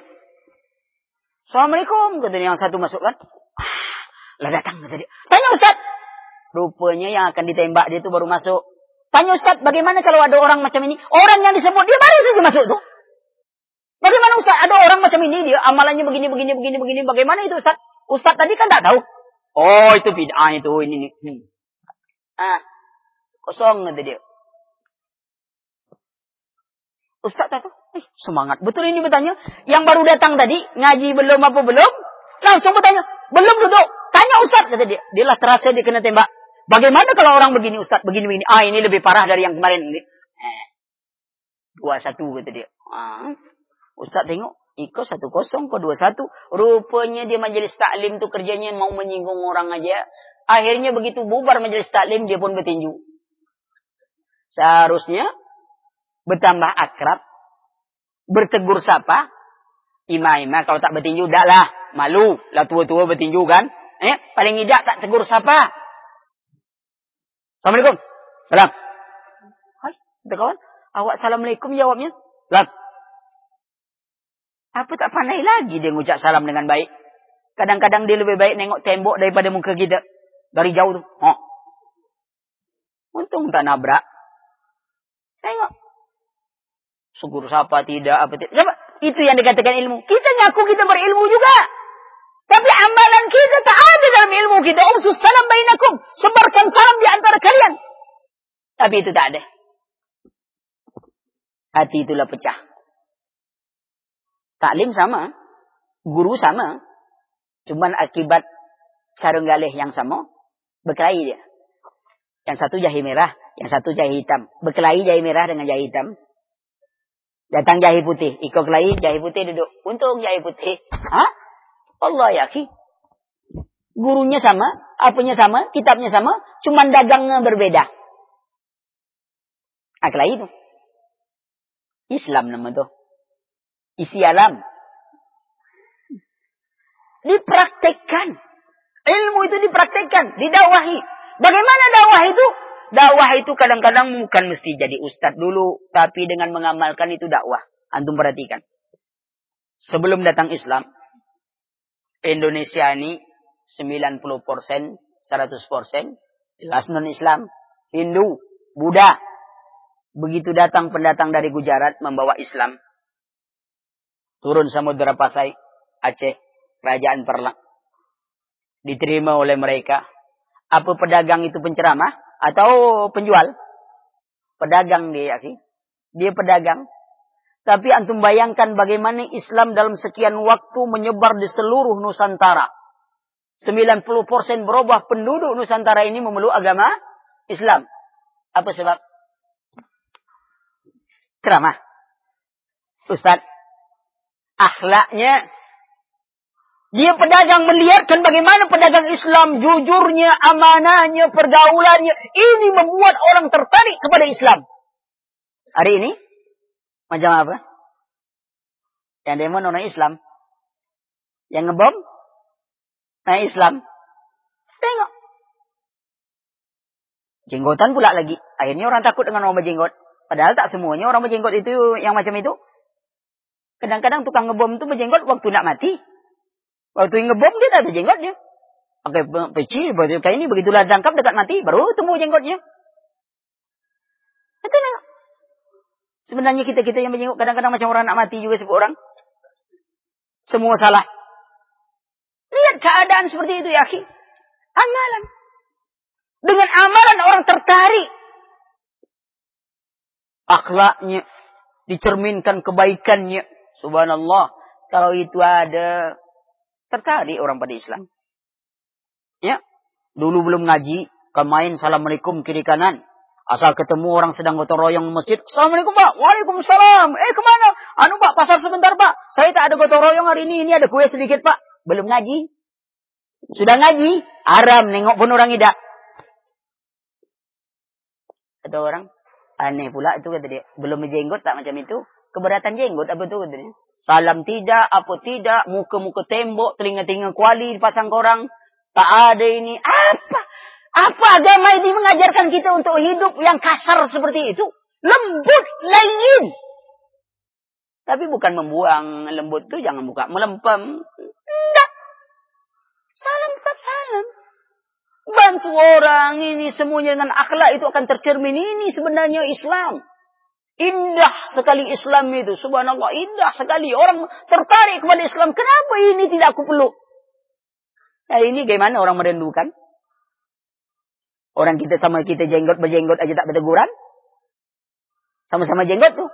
Untung jenggotnya tak panjang. Kalau jenggotnya panjang mungkin beradu. Tang, tang, tang, tang. Macam pedang aja. Itu nasib masih pendek aja kan? Kalau tanding panjang lah, ada jalan tuh, tang, tang, tang, macam jurus. Apa? Itu akhlak? Ilmu. Ilmu diamalkan, didakwakan, insya Allah akan berkembang. Tapi kalau itu tak ada, bagaimana kita nak mengembangkan? Kalau sekiranya itu tak ada pada diri, diri kita. Ya? Rasulullah katakan, Balighu anni walau sampaikan kepadaku walau satu ayat. Maksud satu ayat itu ayat yang kita pahami. Nah, satu ayat, satu ayat. Kita tak paham satu ayat. Ya, asal nyampaikan saja. Bahaya. Man qala fil Qur'an bi ra'yi aw bima la ya'lam falyatabawa minan nar. Barang siapa bicara Al-Qur'an dengan akalnya atau tanpa ilmu, maka sediakan tempat duduknya di dalam api neraka. Sampaikan itu satu yang kita ketahui.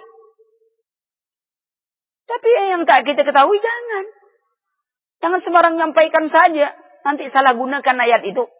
Ah, ini ayat mantap nih. Apa? Ini saya dapat dari tuan guru saya. Ayat apa? Ini doa pengasih. Ini doa Nabi Yusuf. Kalau kita pakai ini, orang nengok kita manis semua. Wah, betul ya Ki. Nabi Yusuf tuh tanpa doa itu dia manis. Kita hitam manis.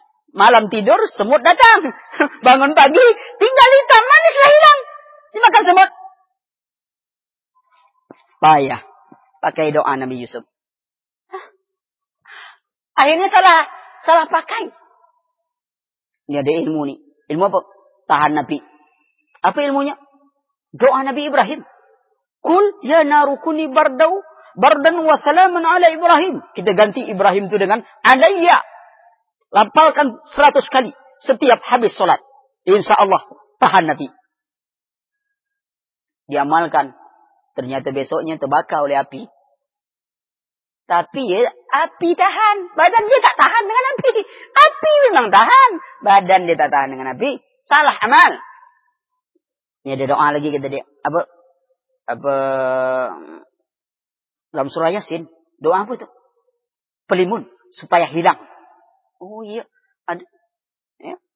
Waja'alna min baini aidin saddan. Wa min khalfihim saddan. Kami jadikan dinding pemisah sehingga tak ada yang nampak. Amalkan ini. Seribu kali. Jadi kalau ada musuh kita baca itu. Wah, insya Allah musuh tak datang kepada kita. Tak nampak? Bukan tak nampak. Musuh tu nengok kita baca seribu kali itu tadi. Ada apa orang ni kata dia baca-baca macam itu? Dia, kalau kita dekat susah juga kata dia. Itu masalahnya. Dia nengok, eh tak guna dia laden ni satu ni. Gitu-gitu. Seribu kali baca. Tengok. Salah amal. Kenapa? Tanpa ilmu, dia nak ngamalkan. Ilmu kebal lah, ilmu ini lah, ilmu pengasih lah, ilmu ini. Tuh. Salah amal. Pakai doa seribu dinar. Buka usaha pakai doa seribu dinar. Besok datang orang apa orang apa orang Cina buka pula usaha di situ. Dipasang itu pekong besar-besar di situ. Akhirnya bangkrut orang kita yang seribu dinar, tepekong langsung bangga. Apa yang kalah? Ayat kalah kah atau tepekong itu yang kuat? Ah, kok salah amal. Kalau sekiranya ada orang bisa doa pelaris, dia jadi pedagang dari dulu, konglomerat dia. Takkan jadi tukang buat jimat dia. Tengok. Tapi salah amal. Maka itu, itu pentingnya ilmu. Dengan ilmu, semuanya akan jadi baik. Semuanya akan jadi baik. Kita beramal dengan ilmu itu sendiri. Ya. Dan tidak boleh menyembunyikan ilmu. Ya. Kemudian selalu berpikir dan mentadabbur tanda-tanda kekuasaan Allah Subhanahu wa taala. Wal ardi wa ikhtilafil laili wan nahar la ayatin li ulil albab. Sungguhnya penciptaan langit dan bumi, ya, langit dan bumi, perubahan malam dan siang, tanda bagi orang-orang yang berakal, yang taat tadi. Ya. Maka itu perhatikan, mentadabbur Quran, mentadabbur alam, kadang-kadang bisa menjadi pelajaran bagi setiap orang, tentu timbangannya dengan ilmu agama. Kemudian selalu mengikuti yang terbaik dari ilmu itu sendiri. Apa kata Imam Malik? Setiap perkataan orang, Siapa pun dia. Itu bisa kita tolak dan bisa kita terima. Kecuali pemilik kubur ini, maksud pemilik kubur ini adalah Rasulullah sallallahu alaihi wasallam. Ini baca kitab Bidayah wan Nihayah. Jelaskan. Jadi siapa pun ngomong ustaz ini ngomong apa ngomong itu bisa kita terima dan bisa kita tolak. Kecuali hadis Rasulullah sallallahu alaihi wasallam. Maka itu perhatikan keadaan. Umar berkata, eh, suatu ketika Umar bin Khattab pernah melarang uh, seorang wanita yang minta mahar yang tinggi. Ya, Kemudian wanita itu membantah. Ya? Membantah, kemudian Umar Khattab katakan, sudah itu Umar Khattab katakan benar wanita ini, salahlah Umar. Lihat pengakuan. Maka itu perhatikan, buktinya dibuktikan dengan setiap amalan yang kita lakukan. Indah ilmu. Dan besar keutamaan. Maka antum perhatikan sehingga tidak pernah sedikit pun waktu bagi orang-orang yang menyintainya kecuali dimanfaatkan untuk tiga hal tersebut. Ilmu, amal, dan dakwah.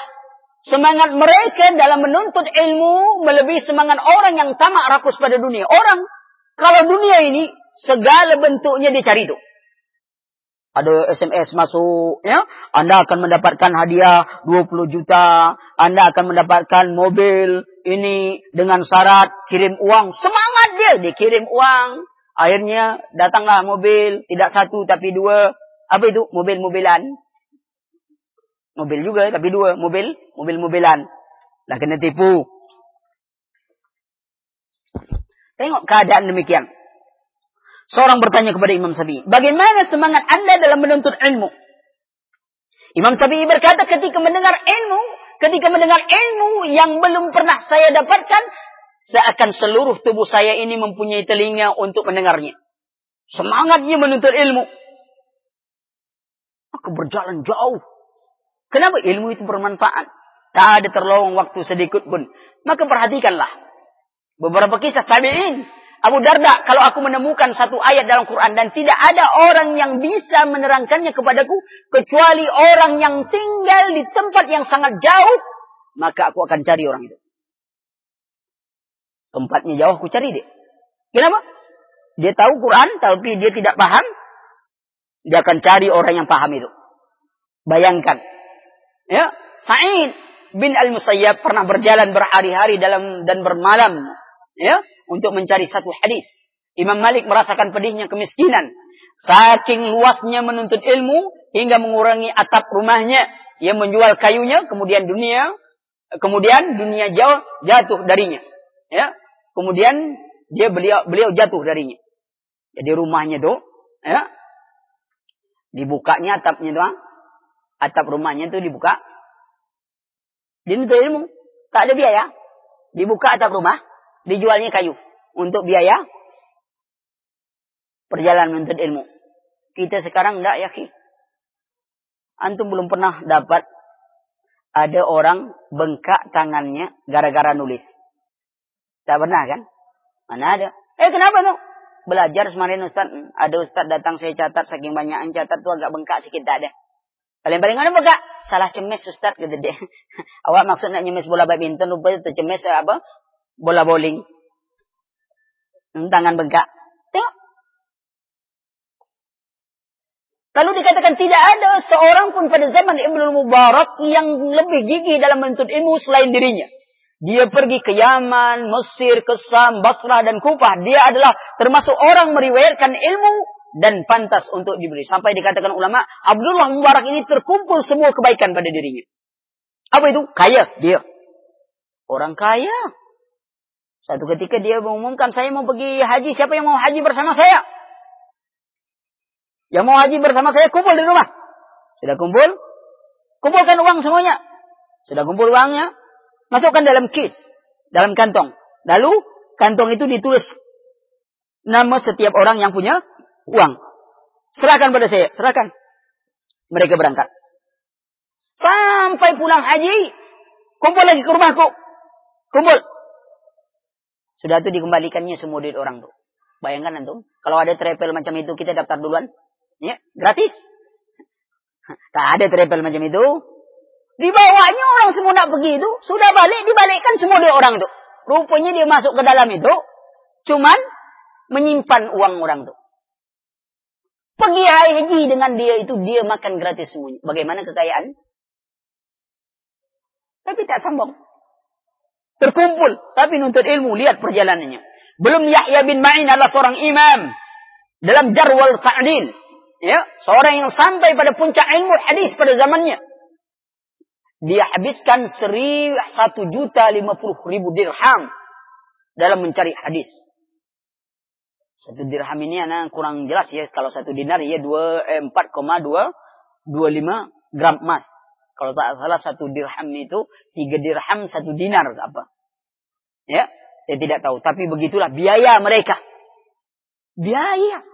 Ada seorang mengeluarkan biaya untuk ilmu itu sampai 34 miliar. Siapa itu? Abdurrahman Ar-Rayi. Abdurrahman Ar-Rayi ini punya orang tua namanya Al-Faruq. Al-Faruq ini pergi perang. Sebelum dia pergi berjihad, dia meninggalkan uang kepada istrinya sebanyak 30 ribu dinar. 30 ribu dinar itu berapa kata antum kali emasnya kan? Itu emas asli itu, bukan emas Jawa tuh. Ya. Kalikanlah 4,25 gram emas. Kalau hitung-hitung duit kita, duit itu sekitar 34 miliar. Dia pergi perang. Dia pergi perang. Ini Abdullah Abdurrahman Ar-Rayi ini belum lahir. Masih dalam kandungan. Setelah 27 tahun, dia pulang. Dia pulang langsung ke rumahnya, ditengok ada anak muda. Wah, berkelahi, berkelahi gitu itu ini, berkelahi, ada orang lewat ini ini. Ternyata lewat Imam Malik, lewat ini ternyata berkelahi rupanya dua beranak kelahi. Kenapa sama tak tahu? Sama tak tahu. Sudah, istrinya sudah tahu bahwa suaminya datang. Duduk. Waktu azan, anaknya sang anak langsung pergi ke masjid. Dia agak terlambat sedikit. Kemudian dia apa? E, Al Faruq datang pada istrinya. Wah istriku mana uang kita dulu? Bayangkan antum 30 ribu dinar. Istri lah gelisah. 30 ribu dinar duitnya sudah habis. Sudah habis duit sebanyak itu selama 27 tahun itu. Habis. Mana cara mencari jawaban pada suami ini? Gawat ini. Ini ada lagi 4 ribu dinar. Tapi waktu azan pergi Nanti mau dilanjutkan. Karena dia terlambat, dia di belakang. Dia tengok di ujung itu ada seorang pemuda yang semua tengoknya ada Imam Malik, ada apa ini ulama-ulama besar. Berguru kepada itu. Lalu dia cerita, itu siapa itu? Pemuda itu. Disebut, oh itu Abdurrahman Ar-Rayi. Oh ini tempat uh, tempat bertanya bertanyanya para ulama. Kalau terbentur, usianya muda, 27 tahun. Kalau terbentur, tidak putus, bertanya pada dia. Oh itu, anaknya siapa? Gini, gini, gini, gini, ini bapaknya dulu begini, begini, begini, begini, begini. Bapaknya belum tahu itu anak dia. Belum tahu. Setelah pulang, dicerita pada istrinya. Wah istriku, aku tadi apa? Di masjid melihat pemuda begini, begini, begini, begini, begini. Ah, ini dia kata istrinya. Senjata. Mana yang lebih engkau cintai? uangmu 30 ribu dinar atau anak muda yang tadi. Itu lebih saya cintai daripada uang 30 ribu dinar. Kata istrinya, semua uangmu itu telah menjadi anak itu. Uang itu telah habis dan anak itu adalah anakmu. Apa jawab sang suami? Sungguh benar engkau wahai istriku mengeluar belanjaanmu. Subhanallah. Dipujinya istrinya 34 ribu. 34 miliar habis duit. Dipujinya istrinya karena anaknya sudah menjadi seorang ulama. Kalau kita bisa tuntut masuk penjara istri macam itu tuh 34 huh, miliar. Ke mana kau habiskan? Anak-anak lah kata dia. Itu lain masalah kata dia. Yang masalah duit saya dulu kata dia. Tengok. Mahal biaya. Kita kan kini tak ada biaya. Kadang-kadang malas mengeluarkan biaya. Apa malas mengeluarkan biaya? Ngapa tak ngaji? Hujan Pak Ustad. Oh, antum punya motor? Iya Ustad. Motor antum terbeli. Tapi baju mantel tak terbeli. Apa tak terbalik namanya tuh? Motor 15 juta terbeli.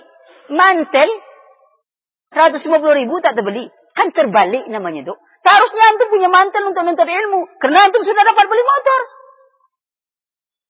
Tersinggung yang lain terserahlah.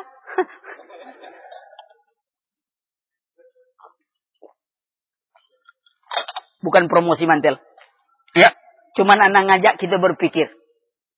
Alasan kita kadang-kadang tak nuntut itu hari hujan. Motor ada. Cuman mantel tak ada. Bayangkan, itu alasan tak masuk akal. Kenapa tak masuk akal? Motor kita beli, mantel kita tak terbeli. Kalau mahal 150 ribu tuh antum beli aja plastik-plastik putih itu. Semangat untuk ilmu. Kita, kalau namanya berkorban untuk agama itu, prinsip ekonomi pakai. Dengan modal sekecil-kecilnya, mendapat untung sebesar-besarnya. Infak sedikit, dapatkan surga Firdaus. Ih, ke mana otak kita kadang-kadang? Begitu kota infak dibuka, hijau mata pengurus. Apa? Pedang semua keluar. Pati murah. Hah, kata kawan, terkejut. Apa kata kawan? Pedang semua. Buka kota infak satu lagi, silau matanya. Kenapa? Duit 500 rupiah tu bergilau. Prinsip ekonomi salah letak. Mengeluarkan sekecil-kecilnya dapat untung sebesar-besarnya. Infak dengan duit paling kecil, dapat surga Firdaus yang paling besar. Malu. Tak malu kita pada Allah. Kalau kita baru kerja di kantor, kerja kita tu belum lagi masuk. Kita tu cuma kerja bagian lah, pengawasan lah. Ngawang-ngawas dulu. Belum diterima. Lalu kata orang, mana apa kerja sini? Belum terima pak, baru ngawang-ngawas saja. Oh gitu. Eh itu ada proyek tuh. Rumah hop. 50 kali 50. Antum mintalah sama bos tuh. Kira-kira mau tak kita datang sama bos tuh. Awak belum menjadi karyawan nih. Oh malulah. Kerja tidak apa tidak. Apa minta pula sama bos. Apa kita tak malu pada Allah? Keluarkan duit kecil. Minta surga Firdaus. Malulah sedikit kepada Allah. DP belum dibayar. Kan DP itu. Kita kalau beli rumah sebesar ini ya. Berapa DP-nya? Lalu berapa bulanannya? Ternyata dunia tak kita pakai itu. DP nak beli surga itu tak kita bagi. Kita makan habis. Keluar, masuk. Keluar, masuk. Ada dah duit kecil tadi ya. Dicari sampai dikorek-korek rupanya rupanya dekat kaos kaki tadi dibukanya. Ada duit sepuluh ribu, sepuluh rupiah yang lama itu zaman dulu itu, yang kecil itu. Manusia memang betul-betul lah. Tak ada rasa malu kepada Allah. Ya. Antum perhatikan lagi. Para ulama, apa kata Imam Bukhari? Aku belajar kepada seribu guru dari kalangan ulama. Bahkan lebih. Aku tidak punya satu hadis kecuali aku sampaikan sanatnya. Coba renungkan, kita berapa sudah guru? Kita tak nak berubah dari satu guru. Kita merasa guru kita itu adalah orang yang paling pintar di dunia ini. Tak ada lagi yang paling hebat. Kita jadi katak dalam tempurung. Karena kita tak pernah melihat dunia yang sebenarnya. Bahwa di atas langit masih ada langit. Di atas langit masih ada langit. Maka itu perhatikanlah ikhwan. Semangat kita. Imam Muhammad bin Ishaq menuntut ilmu semenjak berusia 20 tahun. Dan kembali ke daerahnya setelah berusia 65 tahun. Bayangkan. Pentingnya ilmu. Abul Aid Al-Hamdani. Beliau berjalan 30 parsak. 30 parsak itu sekitar 150 kilometer. Berjalan kaki sambil membawa kitab di pundak. 150 kilometer dia berjalan sambil membawa kitab di pundaknya. Untuk nuntut ilmu. Kita, kitab tak di pundak ya akhi. Kadang-kadang di belakang aja kitab tuh. Berlipat. Apalagi buku tulis. Sak. Ha, bergantung belakang. Sama dengan dompet. Lihat. Bagaimana kita akan berkah? Orang berjalan untuk ilmu sampai kilometer. Bayangkan antum. Masruk al-ajz. Melakukan rehla karena satu masalah ilmu. Bahkan Hasan al-Basri melakukan rehla karena satu huruf saja. Mereka bertahan. Sebagian ulama lagi seperti Abu Muhammad, Abdurrahman, Ibnu Yusuf, Ibnu uh, Ibnu Kirasi, Al-Marwazi, Al-Baghdadi, seorang alim yang sangat jenius. Paling banyak hafal hadis pada zamannya. Mempunyai catatan perjalanan yang, yang sangat besar. Khurasan, ini Rusia. Yang Khurasan dulu itu Rusia. Hingga ke Mesir. Saking capeknya berjalan, pernah direwayatkan dia pernah minum air seninya sendiri. Kehausan dalam perjalanan, bayangkan nanti. Kita tak ada. Kita kini minum pun ada sedia. Tapi tidak juga. Tak ada semangat orang nuntut ilmu. Kenapa? Itu tadi. Karena dianggapnya nuntut ilmu itu tak ada dapat pahala, tak ada dapat ganjaran. Kalau sekiranya ada dapat ganjaran, berebut dia. Sama dengan sholat. Kalau diumumkan sholat berjamaah mendapat naikkan gaji 27 ribu. Kalau jadi imam sholat berjamaah gaji dinaikkan 54 ribu. Sekali sholat. Kira-kira antum banyak ada orang sholat? Tidak.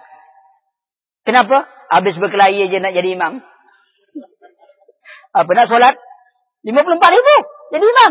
Bertinju dia. Setiap, setiap azan bertinju dia. Aku imam, aku imam, aku imam. Sebab 54 ribu.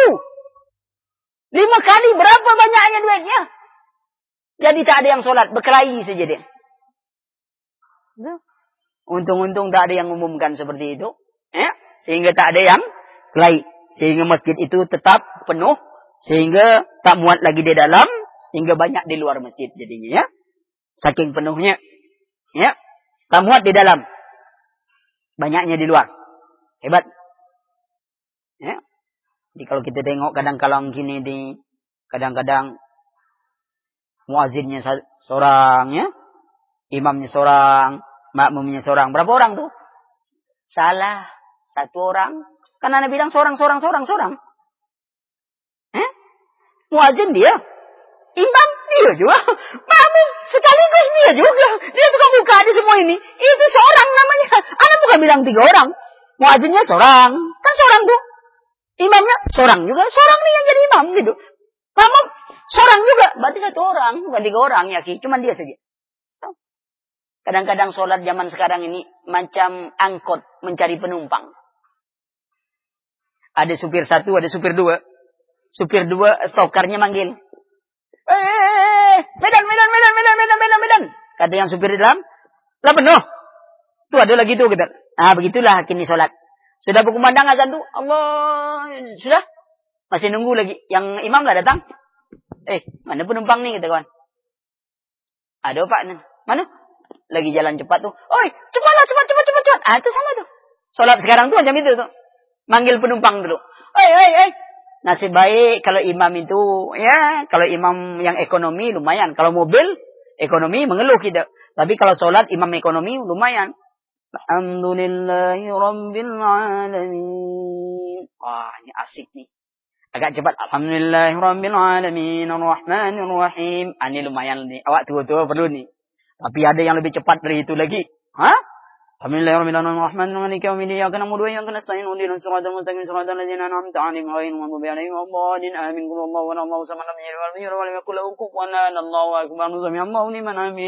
Semuanya imam senapas. Cuman makmum tak sempat bernapas. Itu yang jadi masalah. Hah? Mantap kan? Imam senapas. Makmum. Apa nak dibaca lagi? Aduh. Tuh imam super eksekutif tuh. Tahu? Yang lebih dahsyat lagi. Pak, misi sholat sebentar pak. Masuk kamar. Keluar dia. Sudah sholat? Sudah. Cepat. Kan sudah hafal Pak kata dia.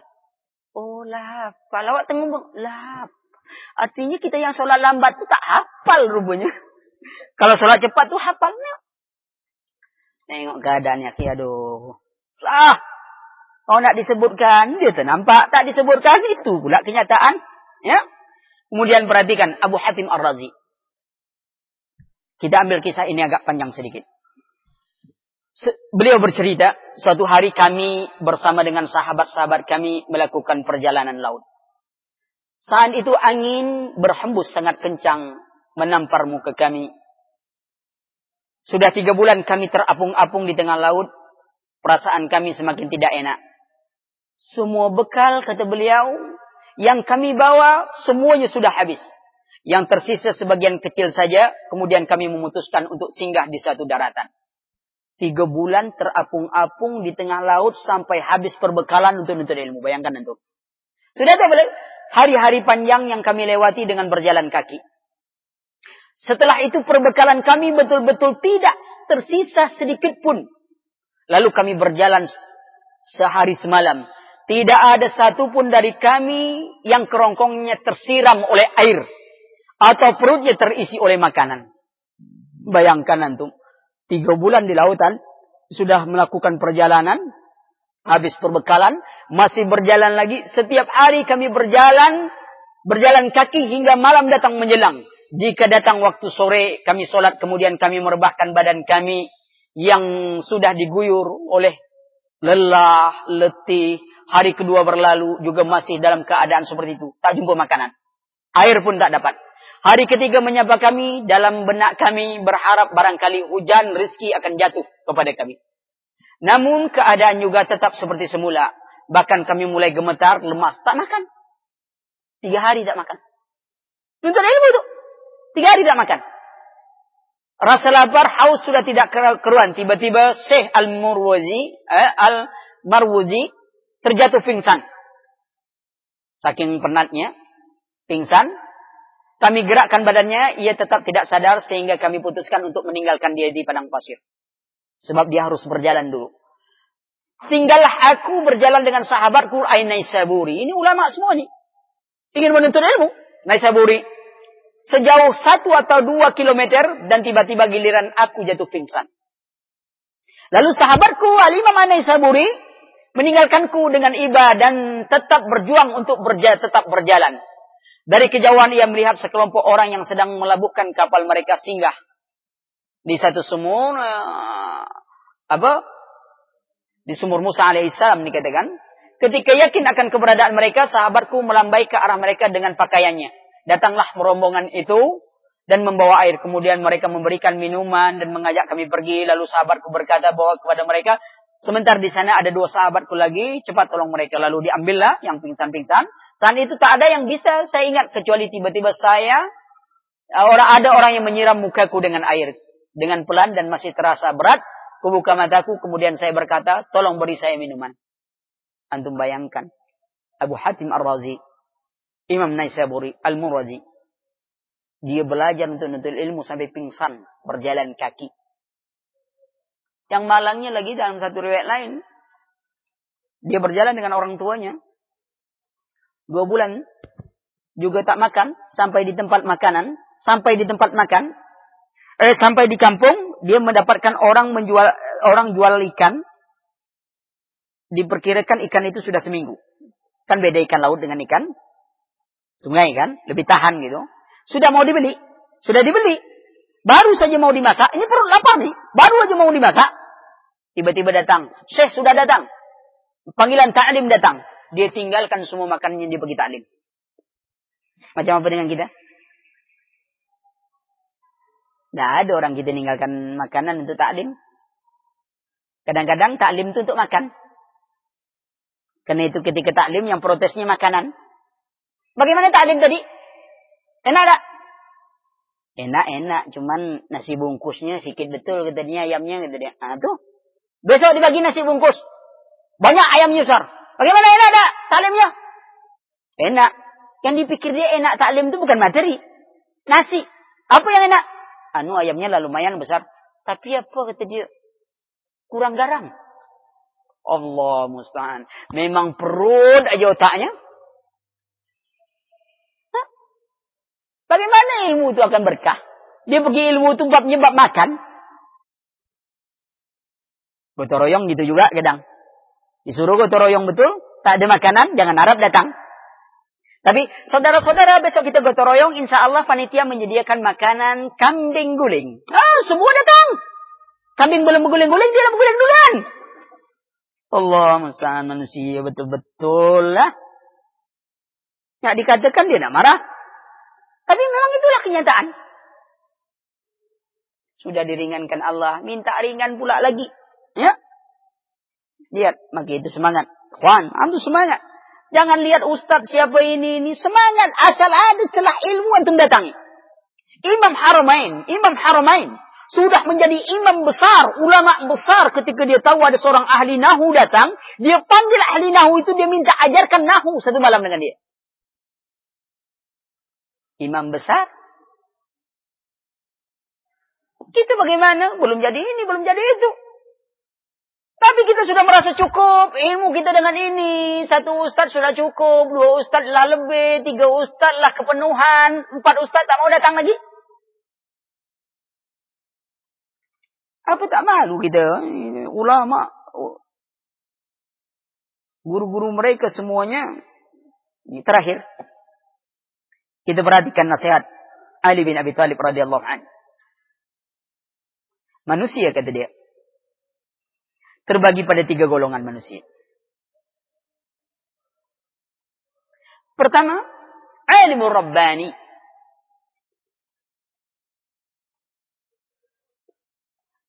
Yang kedua, alim muta'allim ala sabilin najah. Yang ketiga, hamadin ra'i. Ya ini gelandangan yang tidak bermanfaat sama sekali. Tiga golongan manusia. Siapa itu alim rabbani? Alim rabbani adalah orang yang berilmu, mengajarkan ilmunya, mendakwahkan ilmunya, dan menyebarkan ilmunya. Dan itu sesuai dengan tingkatan pemahaman bada'unya. Jadi, Pembahasan alim murabani itu bukan dia nunjukkan kehebatan ilmunya. Dia berbicara sesuai dengan logika madakmunya. Supaya tidak timbul fitnah. Sebab kadang-kadang orang tidak mencapai logikanya yang tinggi. Logika sederhana saja. Jadi tak perlu umpamanya kita pergi ke kampung-kampung. Ya, ya maklum kadang-kadang orang tua-tua kita kampung kan ngajinya biasa-biasa aja. Ya, Artinya dia tak perlulah kita gunakan, oh ini, ini dari titik objektivitas, ini eklamasi, propopasi, semuanya kita perlu. Kata orang kampung, nak kami cuma tahu terasi aja nak, kalau sisi yang lain kami susah, kata dia. Tapi ketika antum berkumpul dengan intelektual, antum bisa bicara dengan kalimat-kalimat seperti itu. Tapi karena kita ini ingin menunjukkan bahwa kita ini hebat, Wah, keluarlah semua istilah-istilah. Akhirnya tak sampai dakwah itu. Orang bingung. Cakap orang ini kata dia. Sisi ini, situ, sini, sini. Susah kita memahami kata dia. Lurus-lurus saja. Maksud dia lurus-lurus itu yang sederhana sajalah. Ya, logikanya, ininya. Ya, sebagian malas, dia perlu contoh, kasih contoh. Alim Rabbani mengajar orang sesuai dengan tingkatan mereka. Sebab kalau kita bicara dengan orang tidak sesuai tingkatannya, mesti dia akan menolak. Bahkan dia akan menghina Allah. Kenapa? Ilmunya belum sampai. Itu ngajar yang tinggi-tinggi. Sebenarnya ilmu belum sampai. Oh, kita nak nunjukkan? Jangan. Sesuai ini. Ah, tapi sebagian orang pula nengok. Karena dia lah biasa dosis tinggi dengan ustadz ini, dia lah sampai ilmu tinggi. Dia ingin hadir juga majelis ilmu, tapi dia rasakan, yang itu paham saya itu katanya. Sudah lama saya belajar kalau yang itu tuh. Ustadz Kamil loh, tinggi lagi kaji itu. Dia tak tahu orang ini nyampaikan bab mana. Sampai ada ngomong, Ustadz saya ini sudah lama belajar kajian ini, kata dia. Saya sudah baca semua buku akidah. Hah, hebat. Apa? Paling-paling tauhid rububiyah, uluhiyah, asma wa sifat. Nah itu ada di benda antum juga. Rububiyah, uluhiyah, asma dan sifat. Apa? Singkat. Apa Rasulullah itu ngajar 23 tahun cuman itu aja? Sehingga antum cuma dua tiga hari baca buku sudah lebih paham daripada Rasulullah. Tengok. Sampai saya katakan, boleh saya tanya satu? Ah, tanyalah Pak. Antum tahu tak taktil falasifah? Apa tuh? Tapi lah tuntas. Taktil falasifah tak tahu. Tak tahu. Tapi katalah tamat semua kajian. Semua buku lah dibaca. Kalau gitu belum antum baru baca kulit. Belum paham. Belum masuk ke intinya. Karena buku yang ditulis-tulis para ulama yang kita terima kadang-kadang itu memang untuk tahapan tingkat ini. Buku sederhana kan? Khus akidataka. Besok ningkat lagi, ningkat lagi. Karena buku ini aja tak paham kok semuanya. Buku kecil-kecil. Karena ulama itu kasih ringan, ringan, ringan, berat, peluang luasan luas. Maka itu nasihat para ulama kita kalau baca buku itu, buku fikih, yang ringan dulu. Fikih sunnah, gitu. Jangan dari lulu autar dulu. Ini lulu autar dulu, begitu nengok penerangan hadis, bingung sendiri. Kok sepuluh lembar sih hadis aja baru mana iko isinya kan. Akhirnya tetap tutup. Kalau beli buku bukan rajin. Semua yang berjilid-jilid, tapi satu jilid pun tak pernah yang terbuka satu jilid. Tak pernah selesai. Kenapa? Semangatnya. Ini buku Ibnu Hajar. Oh ada, di rumah ada dong. Ada aja tapi tak pernah dibuka. Sampul plastiknya pun belum terbuka lagi. Ada, ada. Tapi bila macamnya. Nah, bawa buku itu sederhana. Buku itu bawa buku kecil, ada tas kita bawa satu buku, satu tas itu jangan satu buku. Bawa buku yang berbeda-beda, akidah, ada hadis, sirah Nabi, ya ada yang ringan-ringan gitu kan. Nah, sehingga kalau kita bosan satu, kita pindah ke buku yang lain. Karena yang namanya istirahat itu bukan tidur, ikhwan. Siapa mengatakan istirahat itu tidur? Tidur itu bukan istirahat. Istirahat itu berpindah dari satu pekerjaan ke pekerjaan lain, itu istirahat namanya. Ada orang tidur. Baru aja terpejam, mimpi dikejar rimau. Lari, masuk kampung, mimpi digebuki orang. Dia kalau tahu itu mimpi dia, dia tak mau tidur tadi itu. Pagi lah. Eh nyesal tidur tadi kata dia. Awan nak istirahat. Rupanya awak kejar rimau pula. Gitu. Aduh. Jadi tidur itu bukan. Bukan istirahat. Enggak ya. Istirahat itu di majelis taklim itu istirahat. Insya Allah. Kalau ada tetangga kita yang susah tidur. Ya. Susah tidur. Lah berobat ke dokter spesialis. Tak bisa tidur-tidur. Pak. Ada pengobatan. Mantap pak. Apa ada guru ambu perlu datang pak bilang. Insya Allah tuh sekali baca mantra lolok kata. Bawa. Insya Allah baju. Amma ba'du. Langsung. Langsung tertidur. Dia tak bangun kecuali doa. Subhanakallahumma wa Apa tadi kata dia? Dia tanya pula padahal dia tidur. Jadi tempat tidur yang paling nikmat itu majelis taklim akhi. Itu memang betul-betul nikmat tempat tidur itu. Subhanallah. Allah berikan nikmat kan? Hah? Tidur di majelis taklim. Bayangkan kita memang tak cukup tidur. Sudahlah dikatakan dokter tadi Bapak. 8 jam. Itu kata siapa 8 jam? Itu Yahudi punya program tidur 8 jam. Coba antum tidur jam bebas. Jam berapa antum bangun? Jam 8. Bila salat semalam? Bila salat semua? Maka itu program itu program apa? Bukan program orang Islam. Orang Islam itu sedikit tidur malamnya. Tidur kita tuh penelitian yang sahih paling maksimum itu 4 jam. Coba kita tidur. Golek kiri, golek kanan, belum tidur tuh. Tak ada orang tahu bila dia tidur.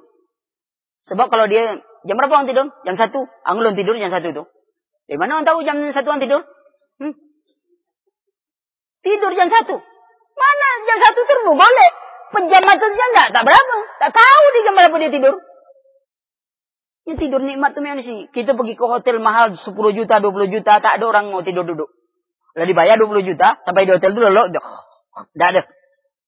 Tapi di majelis taklim, walaupun duduknya keras macam ini, oh ya hi, jangan sekali duduk aja tuh, hmm, berbunyi semua, ya, berangkat, ngawang, ya.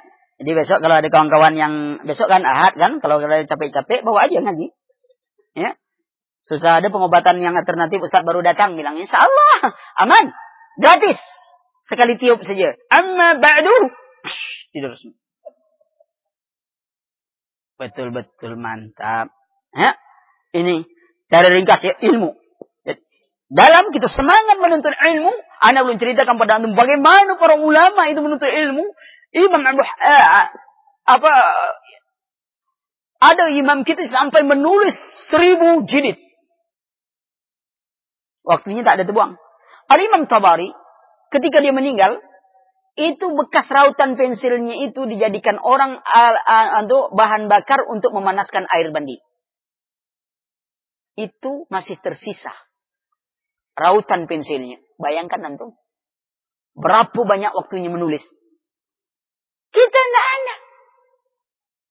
Itu waktu mereka tak ada. Ada yang pergi kondangan, dengan syarat harus ada di situ tempat dia baca kitab. Kalau tak ada dia tak mau. Kenapa? Dia tak mau waktunya itu terbuang dengan sia-sia. Kalau kita dah, tak ada. Itu lihat. Maka harus tanamkan semangat karena dengan ilmu ini akan hidup semuanya nanti. Ya. Kemudian setelah ilmu yang tidak kalah pentingnya. Ilmu, dia adalah kemuliaan.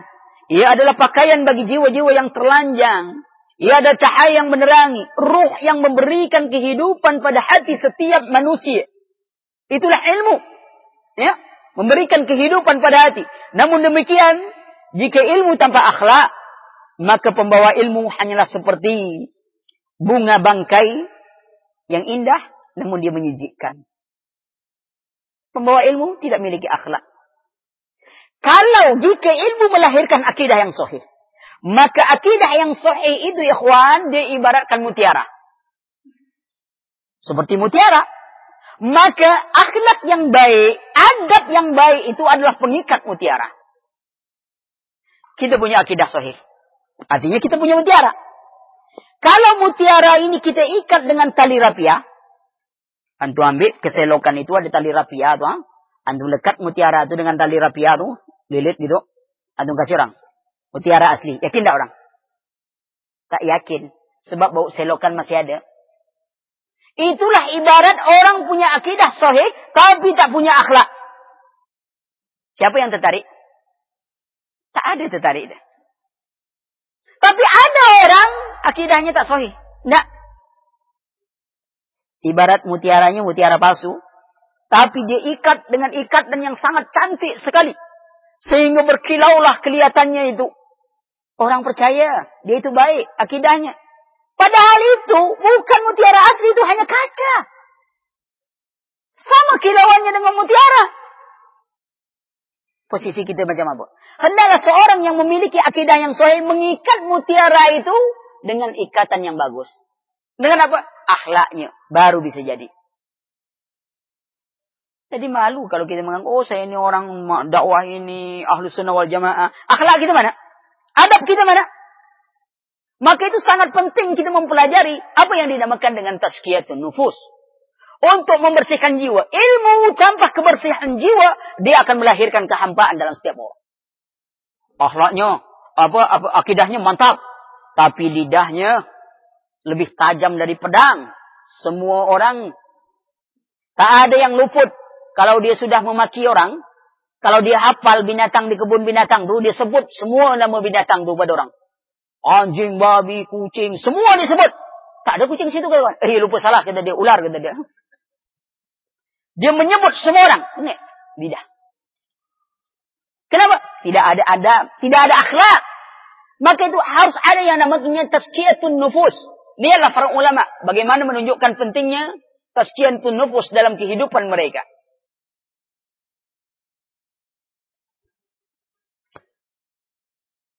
Sampai jam berapa? Oh, belum habisnya. Hah? Tak habis malam nanti kita sambung. Jadi malam nanti nyambung yang ini. Jadi yang tak datang tak sambung.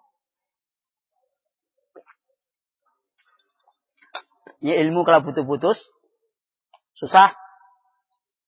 Duduk majelis taklim datang ramai. Bab itu Ustaz membahas tentang sikap kepada ahli bid'ah. Baru satu bab, kita harus keras, umpamanya gitu kan, harus gini. Tidak boleh beri salam. Assalamualaikum, selesai. Besok, pengajian lagi, masih bab itu, lanjutkan. Babnya lanjutkan. Bagaimana konsep memberi salam itu? Apakah kita tidak menjawab salam dia? Ternyata dijawab lagi oleh para ulama. Apa? Kalau sekiranya dengan tidak menjawab salam itu membuat dia dekat kepada sunnah, jangan dijawab. Tapi kalau sekiranya tak menjawab salam itu membuat dia tambah jauh dari sunnah, maka menjawab salamnya lebih baik. Di antara dua kawan tadi, yang satu tak ikut. Besoknya ketemu jalan. Ada orang yang dianggapnya ahli, ahli bid'ah. Assalamualaikum, kata yang ahli bid'ah tadi. Yang Waalaikumsalam, kata yang satu. Sesat, Kamu jawab. Kan dulu ngaji. Kan tak boleh jawab. Ini tuh. Dia cuma ngaji bagian pertama. Dia lupa ngaji ya, bagian yang Kedua, ah, itu akibat salah ngaji itu. Ilmu gantung. Itu namanya talibul ilmi sabut. Ilmu sabut. Sabut itu apa? Kelapa. Sabut kelapa. Sabut kelapa, eh, sabut kelapa itu kalau antum campakkan di sungai. Dia lama tenggelamnya itu, oke. Lama tenggelam.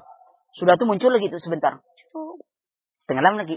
Ah, gitu ada ada tuh penuntut ilmu sabut. Ya. Minggu ini dia muncul. Lalu hilang sebulan, dua bulan, tiga bulan, empat bulan masih hilang. Bulan kelima muncul lagi. Sampai kawan bilang, Assalamualaikum, Waalaikumsalam. Eh masih hidup angin dari kawan. Saking lamanya hilang tadi kan. Hah? Ah itu bahaya tuh. Ya. Jadi jangan separuh-saruh untuk ilmu. Nanti ilmunya dapat sebagian-sebagian. Ya. Ya. Kalau orang yang ilmu jadi-jadian dia tak pernah jadi-jadi. Ya.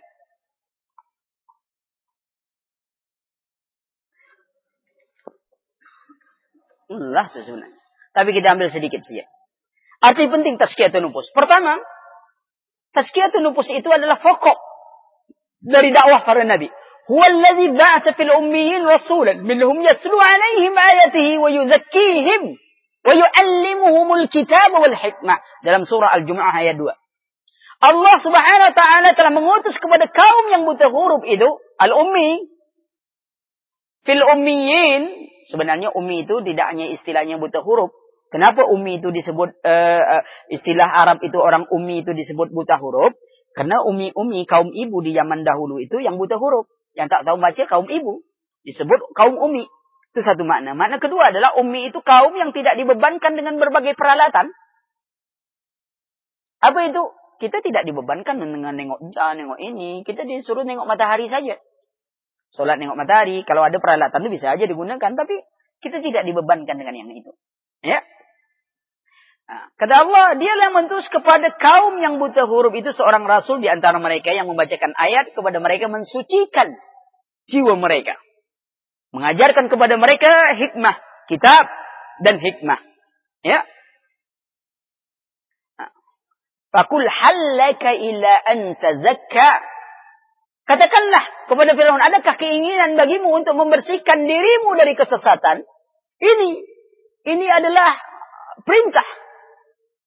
Merupakan tugas para anbiya wal mursalin. Inti dakwah kepada mereka, membersihkan. Ini dalam surah An-Nazi'an ayat 18 dan 19. Ya, banyak lagi. Dikatakan oleh Imam Nukasin, tatkala menerangkan firman Allah Subhanahu wa taala wa yuzakkihim mensucikan jiwa mereka beliau mengatakan rasul itu diperintahkan kepada mereka yang ma'ruf dan mencegah kepada mereka yang mungkar ya agar mensucikan jiwa-jiwa mereka jadi ini tugas para anbiya dan tugas para mursalin yang kedua adalah pembersihan jiwa itu doa rasul Allah Subhanahu wa taala memerintahkan Rasulullah sallallahu alaihi wasallam bersabda, "Allahumma ati nafsi taqwaha wa zakkiha anta khairu man zakkaha wa anta waliyuha wa maulaha." Katakan, "Ya Allah, berikanlah ketakwaan kepada diriku ini dan sucikanlah ia." Doa. Kalau Nabi saja berdoa untuk dibersihkan jiwanya. Ya. Kemudian juga dia adalah jalan keberuntungan. Wa nafsi wa ma sawwaha fa'alhamaha fujuraha wa taqwaha. Dan jiwa yang serta penyempurnaan ciptaannya. Maka Allah mengilhamkan kepada jiwa itu jalan kefasikan atau jalan ketakwaan. Jadi ada potensi dalam diri kita untuk menerima kebaikan atau keburukan. Ya. Yang keempat, amalan hati itu lebih utama daripada amalan jasmani. Ubudiyatul qalb a'zamu min ubudiyatil jawarih. Lebih utama. Jadi amalan hati lebih utama daripada amalan jawarih. Pertama, apabila rusak ibadah hati, maka rusaklah seluruhnya. Syirik ibadah hati. Dia menserikatkan Allah. Walaupun khusyuk antum lihat tapi khusyuk karena orang lain. Hasil semuanya. Amalan hati yang amalan amalan hati yang asalnya adalah tauhid merupakan asas untuk selamat dari neraka dan masukkan ke dalam surga. Itu keutamaan amalan hati. Kemudian ibadah hati lebih berat dilaksanakan daripada ibadah jawarih. Ya, khi. Salat tarawih satu juz berat atau tidak? Berat. Tapi mengen, ibadah hati untuk mengikhlaskan solat itu karena Allah, itu lebih berat daripada solat. Ada orang solat tarawih satu juz, bukan karena ingin hidupkan sunnah, ingin sombong aja. Mana solat? Situ. Eh, Imam Kulhu ya? Imam Imam Kulhu. Eh, situ solat mantap, satu juz. Jadi dia solat satu juz itu untuk apa? Karena Allah tahu untuk kebanggaan. Lihat. Padahal dia sholat satu juz sangat berat. Berat sekali baginya. Tapi dia sholat bukan untuk karena Allah subhanahu wa ta'ala. Untuk nyombongkan bahwa dia sudah mampu sholat satu juz. Tempat dia lebih baik dari tempat yang lain. Tengok mempertahankan itu sulit. Berapa banyaknya kita yang sholat macam itu. Kita merasa tak ada lagi orang yang lebih hebat sholat kecuali kita. Kita lebih khusuk, kita lebih baik, kita lebih ini. Sehingga jadi buah bibir kita. Ah itu sholat biasa tuh. Gitu, gitu. Kulhu aja tuh kata dia. Nah, Imam Kulhu. Ya.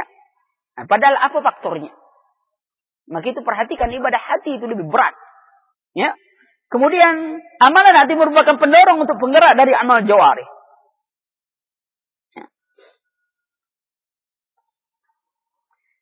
Dikatakan oleh Ibn Abbas, barang siapa mengenal Allah, maka dia akan mencarinya.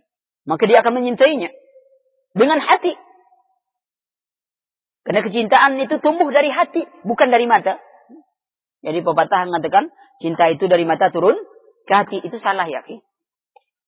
Cinta itu dari hati naik ke mata.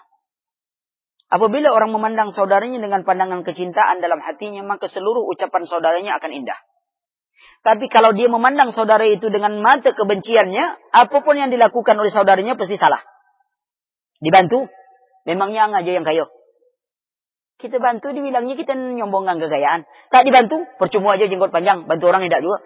Tak dibantu salah, dibantu salah. Itu dia, apa? Pandangannya sudah pandangan jelek. Tapi kalau pandangan cinta, enggak. Nah. Lah kepijak, terantuk, itu lah keningnya lah berdarah juga tuh. tak apa-apa dek, biasa. Perjuangan cinta gitu dek. Lalu ke tuh, ha? senyum aja dek, kakinya lah dipijak ini. Enggak, tetap sayang aja. Itu masalahnya mbak. Hati. Maka itu cinta itu dari hati naik ke mata. Bukan dari mata turun ke hati. Kalau dari mata turun ke hati berarti orang buta tak boleh main cinta. Sebab dia tak nengok. Tapi dari hati. Kita tidak melihat Rasulullah. Apa kita tidak merahak mencintai Rasulullah? Lihat.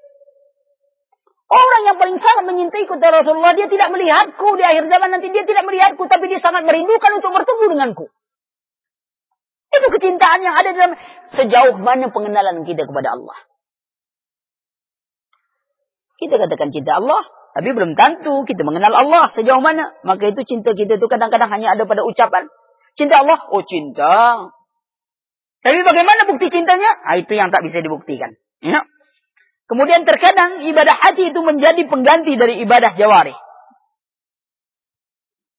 Bagaimana ibadah hati mengganti jawari? Apa kata Rasulullah? Innal bil madinati rajul rijal. Ya. Li, la rijalan. Ya, sesungguhnya di Madinah ini ada seorang masirtum masiran wala qata'tum wadiyan illa kanu ma'akum. Dikatakan oleh Rasulullah, ada seorang di ini ada seorang Tidaklah kalian menempuh satu pun perjalanan dan tidak pula kalian melewati satu pun lembah kecuali mereka bersama kalian. Dengan apa? Dengan niatnya. Tuh, innamal a'malu niat. Dengan niatnya. Dia menggantikan amalan jawarih. Bayangkan. Orang lah berniat, ingin berinfak, betul-betul niatnya mutlak ingin berinfak, tapi tak jadi dia berinfak, dicatat tak? Amalannya belum jalan, tapi dia dicatat lihat keutamaan hati. Ya. Kemudian lagi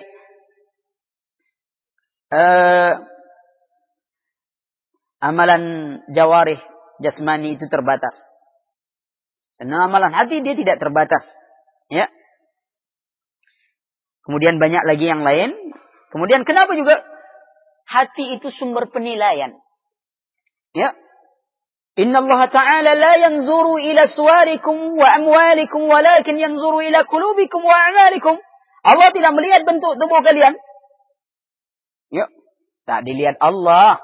Bentuk tubuh kita. Apa nak kita tengok? Gagah. Kalah dengan burung merak. Ada ratu sejagat.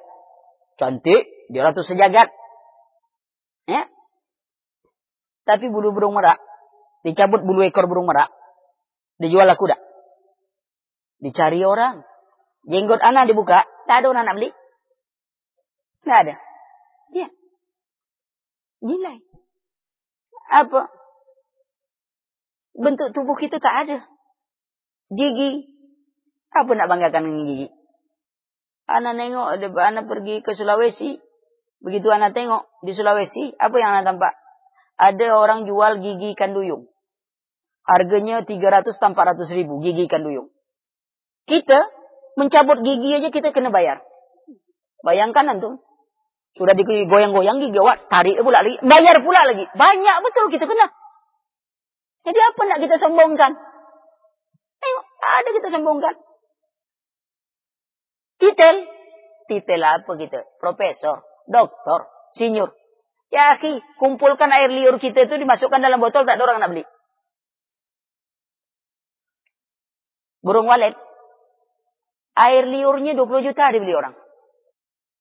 Jadi apa nak kita bangga? Walet 20 juta.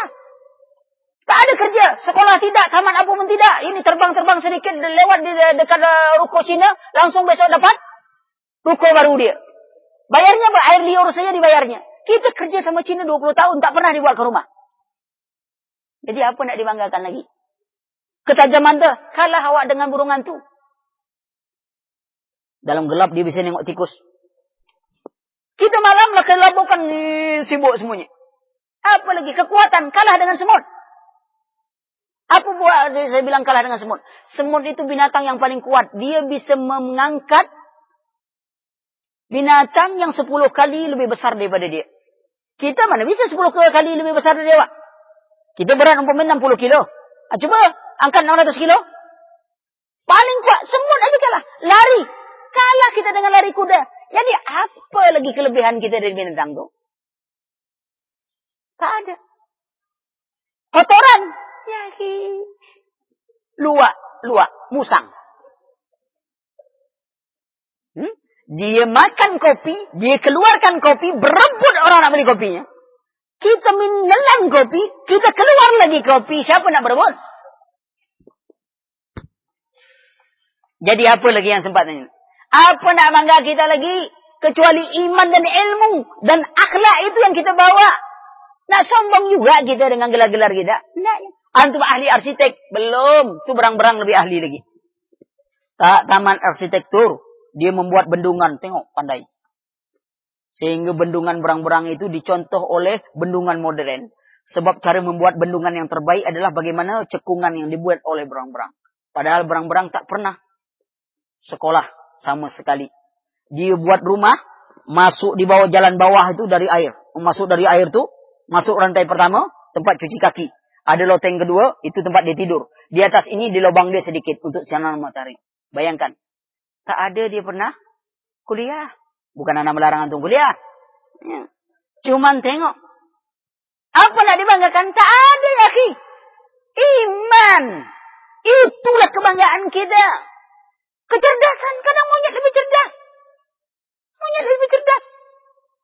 Monyet ada yang main bintang jadi bintang film. Jadi binatang film. Tengok. Pandai dia. Belakon pandai ini. ini tengok. Disuruh milih. Pandai dia milih. Ini api. Ini pisang. Yang main pisang diambilnya. Takkan diambilnya api. Tengok. Dia tahu. Kau api ke tak pandai kata dia. Tengok. Ketaatan. Halal haram. Kalah kita dengan lalat. Lalat kita bilang binatang paling kotor kan? Paling kotor. Tapi lalat tak mau hinggap di babi lagi. Antum boleh teliti lah. Kalau ada daging babi di pasar itu, antum nak nentukan ini daging babi atau sapi, antum tengok ada lalat situ. Kalau ada daging bersih saja begitu dan tak ada lalat ingat di situ, daging babi. Lalat tak mau ingat di babi. Haram. Tengok.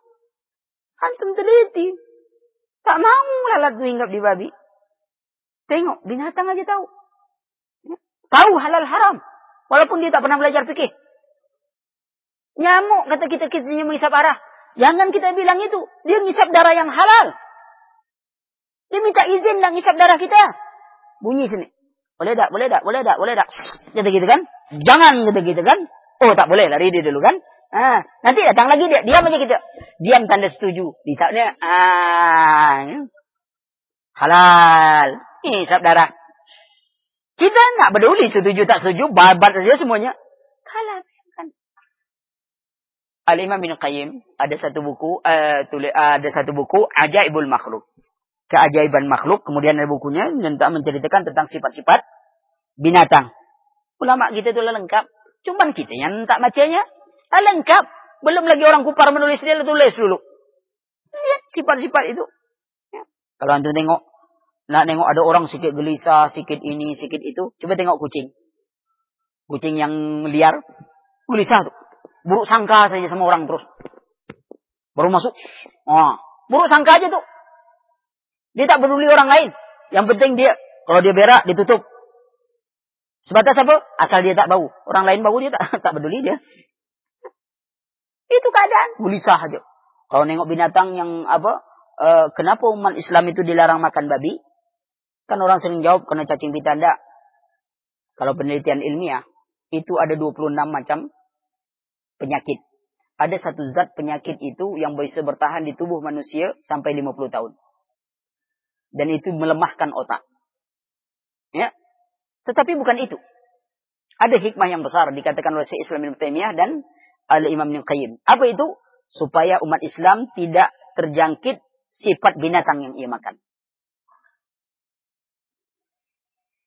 Kalau orang makan babi, sifatnya macam babi. Apa itu? Nyerodok saja ke mana-mana. Itu dia. Tak ada rasa cemburu. Tengok orang kufar. Tak ada rasa cemburu. Binatang yang tak punya rasa cemburu babi. Ini yang babi jantan, ini babi betina, masukkan babi jantan lain, ya dibantu dia tuh. Tapi ini ayam jantan, ini ayam betina, masuk ayam jantan lain. Oh, tak bisa ayam. Kau bini kawan nak dia apa dulu, kelahi dulu sampai tetes darah penghabisan. Ayam! Kita dibolehkan halal makan ayam. Ayam itu harga dirinya, tahan dia, tahan mati. Mana pernah ayam betina lewat ayam jantan buka paha? Tak pernah ya, Dia tutup rapat-rapat. Walaupun dia tak pakai sepatu. Dia tutup rapat-rapat. Kalau mau lihat pahanya, langkahi dulu mayatku. Beli, kubak apa cabut? Ah, gitu. Kalau kubak, lah mati. Kalau mati, tak masalah. Jadi untuk pahanya saja ayam, mempertahankan nyawanya taruhannya. Tapi orang sekarang coba tengok. Terbuka aja pahanya kan.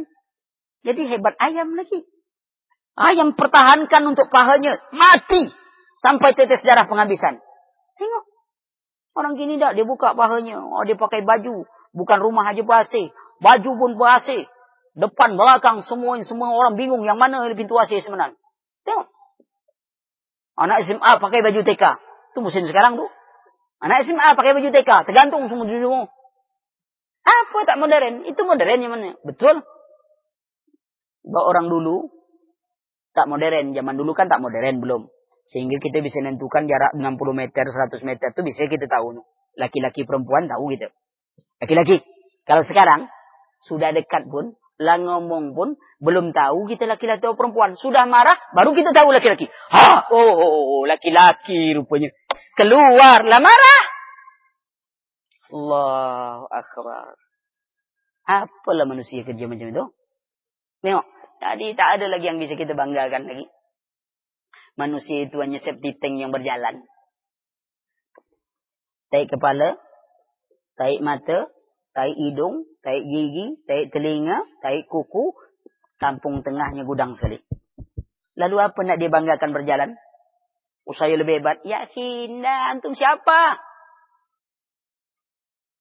Taik luak saja dia rebut orang. Kita tak ada yang merebut. Maka syukuri nikmat yang Allah berikan. Gunakan nikmat itu untuk mentaati Allah subhanahu wa ta'ala. Pantas Allah katakan, Laqad khalaqnal insana fi ahsani taqwim. Kami ciptakan manusia dalam sebaik bentuk. Bentuk kita ini baik. Mata itu pas di depan dua. Sebenarnya enak kan? Depan satu, belakang satu.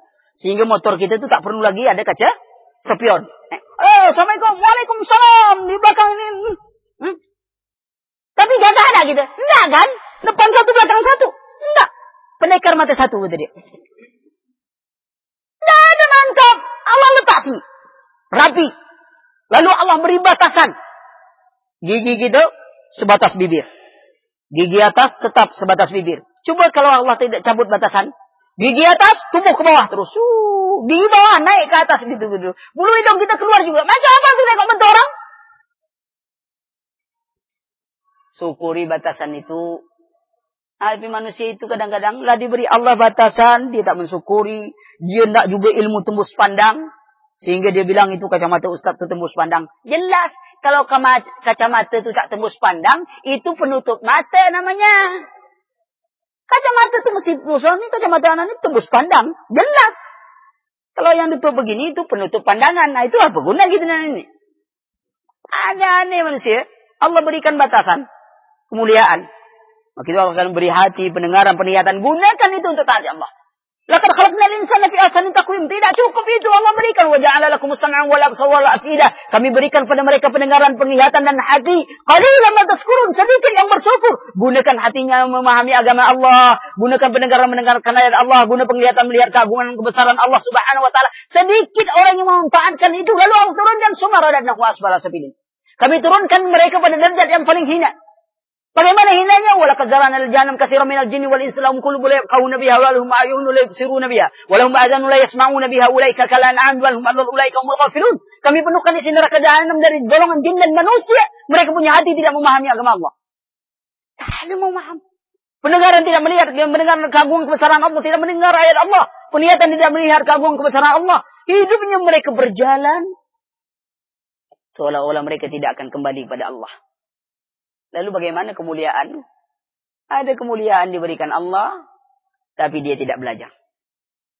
Ilmu, sehingga ada ulama bersair, Ya khadimal jismi, kam taskali khidmatihi, atatlubur ribha mimma fihi khusran. Wahai orang yang hanya sibuk mementingkan menjadi hamba bagi jasmaninya olahraga ini, segala ini, makan ini. Kam tasqali khidmatihi. Berapa banyak kesedihan yang telah kalian derita dalam pengabdianmu untuk kepentingan jasmanimu. Atatlubu ribha? Apakah kalian menyangka kalian mendapat keuntungan? Mimma fihi husran. Padahal yang kalian dapatkan hanyalah kerugian. Maka kata mereka, fa'akbil alal ruhi. Fastakmil fadailuha maka mulai sekarang kembalilah kepada ruhmu. Sempurnakanlah keutamaannya. Fa'anta fa'anta bil ruhi insan. La bil jismil insan. Sesungguhnya engkau itu disebut manusia dengan kehidupan ruhmu. Bukan hidupnya jasmanimu. Dan ruh tidak bisa hidup kecuali dengan kitab Allah dan sunnah Nabi Wasallam. Ustaz, waktu soal jawab. Masuk. Ya masalah. Tidak ada masalah. Subhanakallah mau biar menikah. Sudah la ilaha kami tubuh ilaih. Nah yang tidur bangunlah. Ada baca mantra terakhir. Salah tak ada tidur. Ini yang paling bodoh, yang paling bingung di dunia ini adalah orang yang tak tahu apa yang dia tak tahu. Nak bertanya pun dia tak tahu. Nah, tanya. Sebelum jadi orang bodoh menurut Imam Ghazali. Kau tak nak bertanya? Tak dapat berdiri.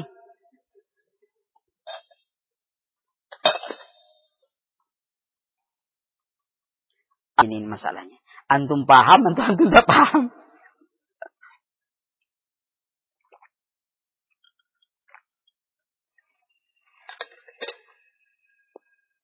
Kalau tak ada pertanyaan tak apa-apa. Malam nanti kan bisa lanjutkan. Ini belum mana belum nguraikan masalah tazkiyatun nufus ini belum. Itu hanya sekedar poin-poin saja. Tapi kita akan bahas itu. Ya. Adapun tentang apa indahan Islam, minggu ya. Ya hari Ahad. Hari Minggu tak jadi kan? Bulan Januari. Padahal Januari itu kan bukan bulan. Matahari. Januari. Matahari, Februari. Yang bulan tuh bulan apa? Bulan Arab. Itu yang bulan. Itu nilata. Kan orang ngitung peredaran matahari. Mengelilingi bumi. Itu kata anak. Kata orang tuh peredaran bumi mengelilingi matahari. Orang itu kadang-kadang kalau kita tanya bingung dia. Dia nengok dua benda yang bergerak, yang satu diakunya bergerak, satu tak bergerak. Kan bingung namanya tuh. Dia nengok matahari dan bulan tuh, kan sama-sama bergerak tuh. Tapi yang diakuinya satu kan, apa yang bergerak? Bulan bergerak. Matahari tak bergerak kata dia. Kan bingung otaknya tuh. Dua dia tengoknya bergerak, satu diakuinya bergerak, yang satu tak aku bergerak. Seharusnya dua yang nampak dia bergerak. Mata kita nengok dua bergerak. Nah, itu terbaliknya manusia. Kadang-kadang orang itulah sepakat untuk berbohong. Yang malangnya kita juga menerima kesepakatan itu tanpa berkumpul. Beli besi. Nak bangun. Beli besi 12. Besi berapa di antara orang? 10. Ada tak yang protes? Tak ada kan? Sudah maklum.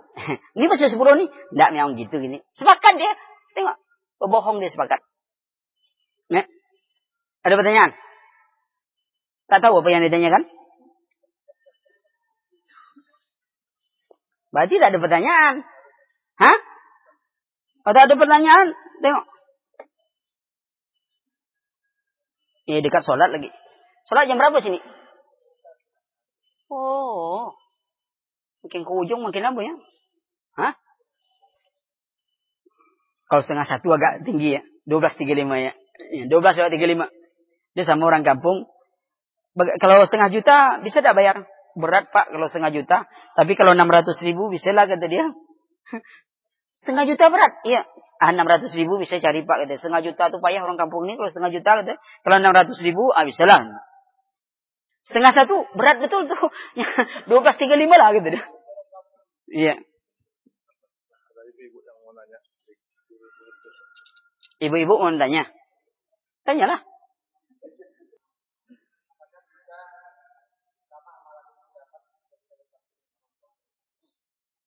Amalan siapa? Orang tua angkat, dia dapat pahala karena mendidik kita dengan ini kita. Namun status sebagai orang tua tetap tidak. Karena tidak ada namanya ada anak adopsi dalam Islam. Anak angkat ada, adopsi tidak ada. Maka itu bin, tidak boleh bin kau ini. Binnya mesti Abdullah, hamba Allah. Karena dia tak tahu siapa bapaknya. Tetapi orang tua yang angkat ini, dia akan dapat pahala jariah dan amal yang ber apa? Doa dan ilmu yang bermanfaat. Dididik dengan baik, dia akan dapat terus mengadir. Kemudian dia dapat pahala memelihara yang lain. Adapun dia pahala seperti bapak, asli tidak.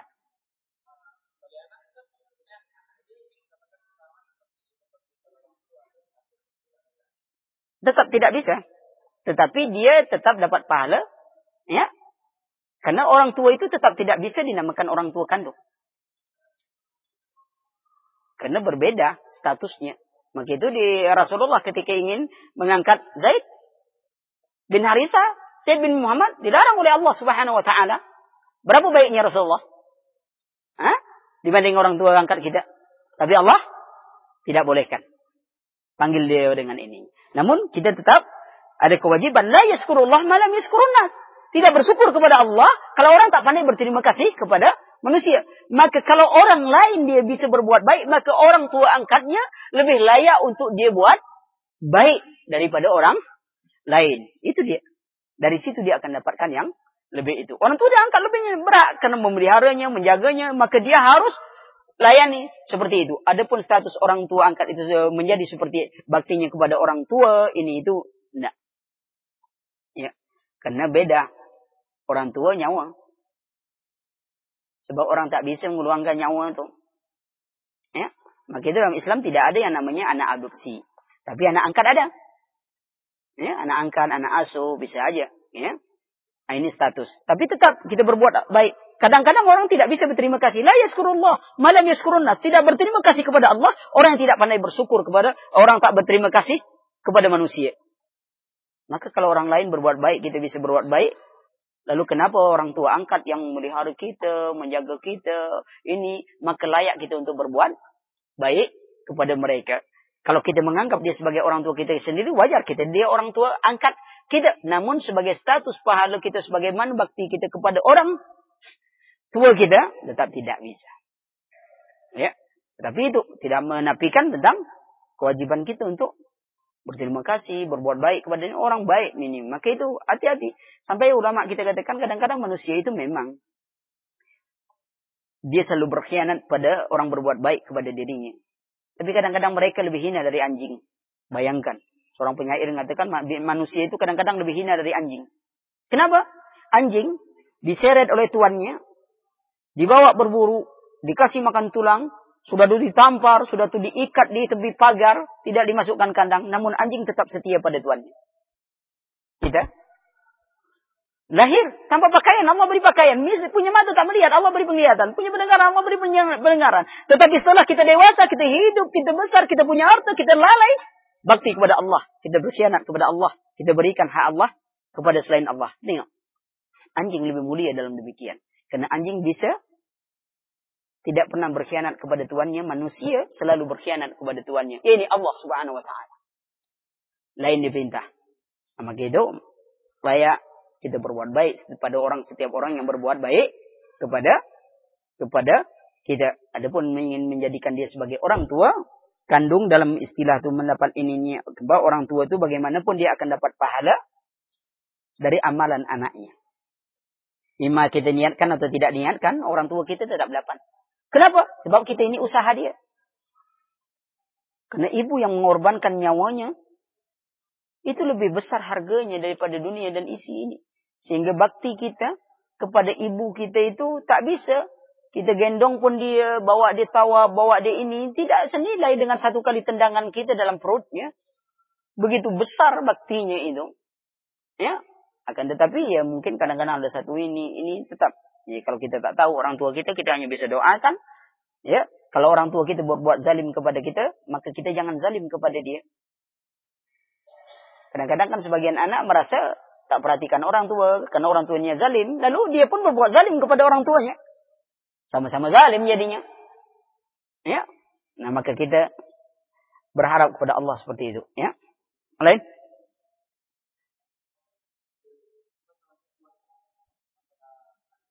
Hmm. Ana batasi dulu ya, Ki. Ana harap antum bertanya sesuai materi saja.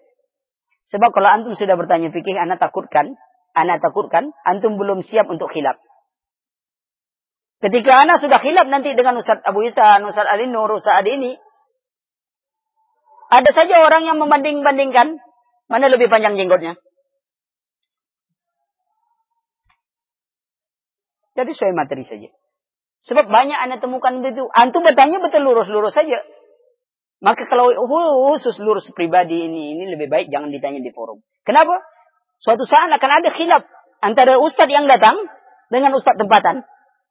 Sebagian jemaah itu tidak siap untuk menerima. Ini. Apalagi yang satu mungkin lebih pandai bicara, lebih pandai ini, lebih pandai ini, ini. Ah, lah tuh. Kau aja lah. Apa? Ini lebih enak dari itu. Gitu. lah tuh. Wallah, Anda pernah mendapatkan info dari kawan. Karena sering keluar sampai ke Jambi Ustaz. Ini taklim ini nanti akan ada lagi yang berdoa nanya tentang doa bersama Ustaz. Kau kasih informasi? Sebab orang ini setiap kali Ustaz datang semua yang ditanya doa bersama. Ustaz mana aja datang Ustaz. Tetap dia akan bertanya. Jadi kawan ini informasi, anak, kawan-kawan informasi. Rupanya pas datang itu dia Ustaz. Pertanyaan. Tanya Ustaz. Boleh tidak doa bersama? Anda jawab. Boleh. Sebab selama ini semuanya jawab tidak. Boleh. boleh. Anda bilang. Siapa yang melarang doa bersama? Tak ada larangan ya. Silakan. Anda berdoa, itu berdoa. Itu doa bersama. tak ada larangan. Sama makan bersama. Apa makan bersama tuh antum nengok anak makan, lalu antum anak nyuap, amin. Anak jawab, nek kan? Anak makan antum makan. Itu makan bersama. Doa bersama, sama-sama doa. Baik, berdoa mulai. Sama-sama kita doa. Oh bukan itu Pak Ustaz kata dia. Yang lain, ah yang lain yang mana? Anak tak maksudnya gitu. Jadi diluruskan pahamnya. Pada Allah semenjak itu dia tak bertanya lagi. Anak bukan itu. Nah, kalau masalah susuan ini, ini kalau ada ustaz di sini, ada tanya aja itu. Anak akan jawab masalah fikih. Buat pening kepala anak. Ya. Sebab sebagian daerah, ya, antum jaga. Kita mungkin sudah siap untuk menghadapi khilafnya para ustaz. Ya. Nah, ketika kita tidak siap, kita siap, orang lain mungkin tak siap. Itu makanya dia bilang, kau yang mana yang apunya? Ada sampai Si Anu lebih lama lagi Madinah kata dia. Sampai begitu ada yang ngomong.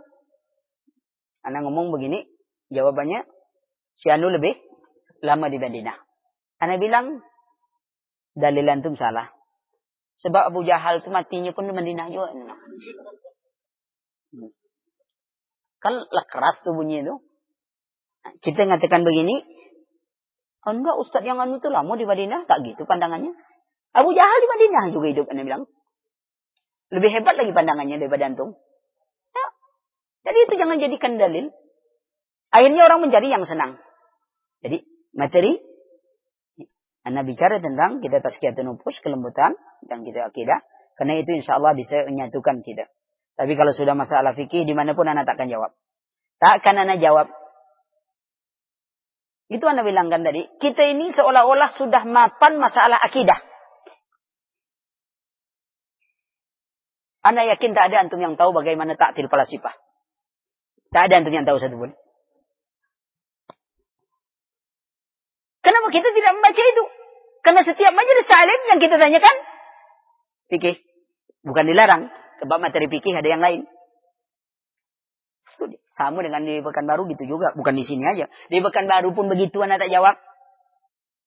Ini Ustaz, apa hukum ini? Tanya Ustaz tuh. Lain kita ke kampung-kampung kan. Memang tak ada ustaz di situ. Orang bertanya. Awak. Ah, tak bisa. Mana ada di ustaz ada yang bertanya situ. Tentu harus kita jawab. Tapi kita di sini ada antum, ada Alinur, ada Busan, ada banyak ustaz. Antum tanya.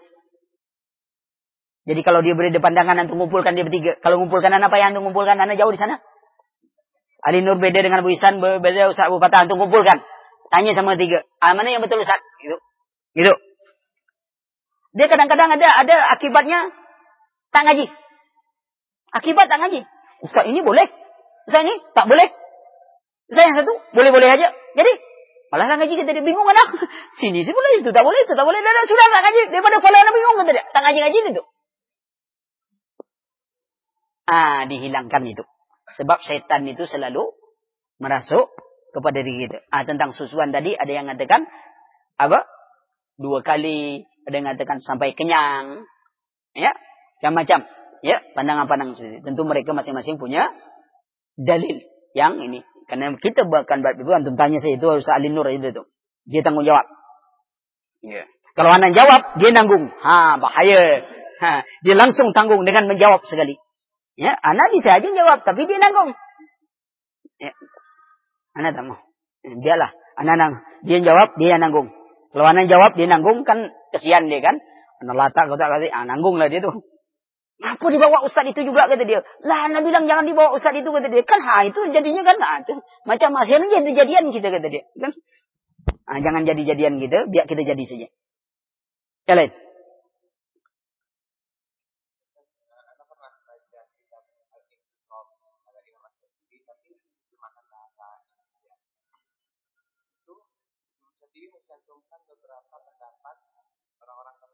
Hmm. Padahal tahu sementara para ulama mengatakan bahwa kitab Ikhtisam ini kitab induk tentang bid'ah. Jadi bagaimana kenapa ada masjid ini mengambil uh, pendapat orang-orang tasawuf sementara kita mengetahui bahwa apa yang diambilnya? Itu yang paling penting. Apa yang diambilnya? Terkadang alat itu diambil sebagai senjata dari ucapan orang tasawuf itu sendiri. Kadang itu dijadikan dalil sebagai senjata. Dia tahu ujah yang lain, tetapi kadang-kadang orang membutuhkan ujah dari tuan gurunya. Saya contohkan. Orang berdalil dengan Imam Syafi'i. Kita beri hujah dengan perkataan Imam Syafi'i. Ternyata Imam Syafi'i tidak begitu. Apa sebab dia ngambil? Apa perkataan ia ambil itu? Kemudian supi yang mana? Ditengok. Ibrahim bin Ma'han. Atau Al-Hallaj. Tengok siapa. Ya. Maka itu sebagian ulama kita sini ada juga mengambil beberapa perkataan umumnya. Yusuf Kardawi, apa ini bagian-bagian ini. Kalau itu ada yang tetapi tidak menafikan untuk mengkritik. Nah, secara umum tidak. Maka itu diambil apa kata-katanya itu. Ya. Berkata sebagian ahli sufi. Itu pertama. Yang kedua, lihat dulu. Penterjemah. Bisa saja yang dituju lain. Yang diterjemahkan lain. Kadang-kadang penterjemah, dia tidak menjiwai kitab yang diterjemahkan. Dia terjemah letterlek. Karena satu dapatkan uh, satu buku kecil, kutip kecil, menjauh ahli bid'ah. Kalau tak salah anak buku itu. Ada satu kalimat yang kitab aslinya begini. Kisah Ka'ab bin Malik aslun fi hajril mubtadi'. Itu bahasa Arabnya. Diterjemahkan Ka'ab bin Malik berasal dari hijr. Antum bayangkan yang pandai bahasa Arab. Penyimpangan arti itu. Padahal kisah Ka'ab bin Malik itu adalah dasar hukum dari sikap kita menghajar ahli bid'ah. Memberi peringatan kepada orang agar menjauhi ahli bid'ah. Tapi diartikan dia apa? Ka'ab bin Malik itu dia berasal dari hijar. Ke mana jauh penyimpangan itu tuh? Tengok. Nah, itu resiko baca buku terjemahan. Maka itu belajar bahasa Arab. Gitu. Kita kan bisa Arab Melayu, Arab Nangdi, Arab maklum. Ha.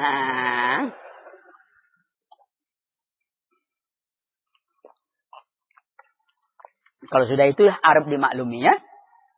Lihat. Jadi tengok bukunya. Ada satu buku. Manhaj Al-Anbiya. Syekh tak salah nah. Itu ada satu poin yang dimasukkan oleh penterjemah. Yang dengan poin itu habis semua tujuan buku. Maka penerjemah pun antum harus lihat. Itu resiko. Maka lebih baik belajar bahasa Arab. Sebab kadang-kadang kalau tak ngerti, susah. Kadang-kadang sebagian apa itu kita baca bahasa Indonesia, lebih bingung. Daripada kita mengambil ke bahasa Arab. Ini maksudnya. Terjemahan macam mana? Maka itu pilih. ya. Nah, antum lihat buku itu. Apa maksudnya gitu. Antum bisa bandingkan. Maka itu anak anjurkan antum harus belajar. Antum harus belajar. Jangan ada ustaz-ustaz punya, ada ustaz Alinur, ada ustaz yang lain, semua bosan. Ada waktu untuk belajar bahasa Arab. Kalau kita di Pekanbaru ada pelajaran, ada guru belajar bahasa Arab ya. Belajar baca kita mahasiswa juga. Semangat. Harus seperti itu. Anu kuliah. Lah kerja. Di? Oh, jurus apa? elektro. Biasa. Anda judul matematik. Anda pikir Anda dari mana? Anda matematika ya, Ki. Anda jurusan matematika. Di Unri. Biasa aja, yang penting belajar. Asal jangan mati-matian aja sambil belajar tuh biasa aja gitu. Matematika, matematika. Belajar. Insya Allah Allah lapangkan. Biar siapa bersungguh-sungguh Allah berikan. Allah berikan. Cuman masalahnya kita ini selalu tak bersungguh-sungguh dalam belajar agama. Kalau belajar umum, uh, tak tanggung itu. Ospek tuh, walaupun tak sholat subuh, pergi. Tapi kalau pengajian, hmm, tak ada yang seperti itu ingin berkorban. Ilmu agama itu diabaikan oleh mereka. Mereka merasa bangga. Saya sering ibaratkan begini. Di dalam min halal biya tadi juga diterangkan. Juga di dalam sarah akidah atau hawiyah diterangkan. Wa kana syaraful ilmi bi asrafil ma'lum. Keutamaan ilmu tergantung mulia yang dikenal oleh ilmu itu. Ini standar kita ingin mengukur kemuliaan ilmu secara umum. Wa kana syaraful ilmi bi asrafil ma'lum. Kemuliaan ilmu tergantung mulianya dikenal oleh ilmu itu. Contoh. Dokter umum dengan dokter spesialis, mana lebih dihargai orang? Spesialis. Ahli monter sepeda dengan motor, mana lebih hebat kata orang? Motor. Motor dengan mobil, mobil. Mobil dengan pesawat, pesawat. Kenapa? Semakin susah, semakin tinggi nilai yang ia kenal dengan ilmu itu, maka ilmu itu semakin berbahagia. Orang mengenal Pak RT dengan orang mengenal gubernur, mana lebih segani orang? Gubernur. Orang mengenal gubernur dengan presiden, yang dekat presiden mana lebih disegani orang? Yang dekat presiden. Lalu mana yang lebih mulia untuk dikenal? Mana yang lebih sulit? Mana yang lebih agung? Yang mana lebih kuasa? Yani Allah subhanahu wa ta'ala Rabbul Alamin. Maka ilmu yang mengenalkan kita kepada Allah adalah ilmu yang paling mulia. Kenapa? Karena dengan ilmu itu kita mengenal Allah. Yang maha agung, maha bijaksana, maha adil. Tapi ada tak orang bangga? Malu dia mengenal ilmu agama. Padahal dengan ilmu agama dia mengenal zat yang paling mulia. Ini Allah subhanahu wa ta'ala. Maka itu, ini ilmu yang paling utama. Ya, untuk belajar umum, belajar ini, silakan. Bisa bermanfaat. Tetapi yang meninggikan kita ilmu agama itu. Sebab Allah tidak mengangkat kita dengan ilmu pengetahuan. Tidak. Orang berlomba-lomba mencari pengetahuan. Apa antum mungkin bi bisa ngejar ilmu pengetahuan barat? Tidak mungkin ya, Ki. Kenapa anda katakan mungkin? Kecuali orang barat itu berhenti berkarya. Antum bisa ngejar. Orang antum baru saya saja pakai Pentium satu naik Pentium dua, Pentium tiga, Pentium ini. Baru aja Windows 7 malah datang lagi yang yang 10, lah itu datang 11. Kita baru ngimicet A, lah timbul pula program baru lagi. Mana antum nak buat? Apa nak antum kejar? Tetapi kalau antum megang agama, Allah berikan peradaban kepada diri kita.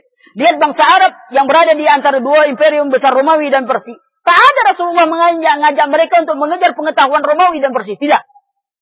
Mereka ambil Islam, beramal Islam, peradaban diberikan oleh Allah Subhanahu wa taala. Bayangkan, kita ini tak, kita campakkan Islam, kita ini kita tiru semua teori barat. Akhirnya kita ke barat-baratan semuanya. Makan pun cara barat, minum cara barat, nak nikah cara barat, semuanya cara barat.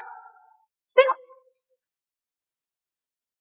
Memang tak semua cara barat itu yang kita buang.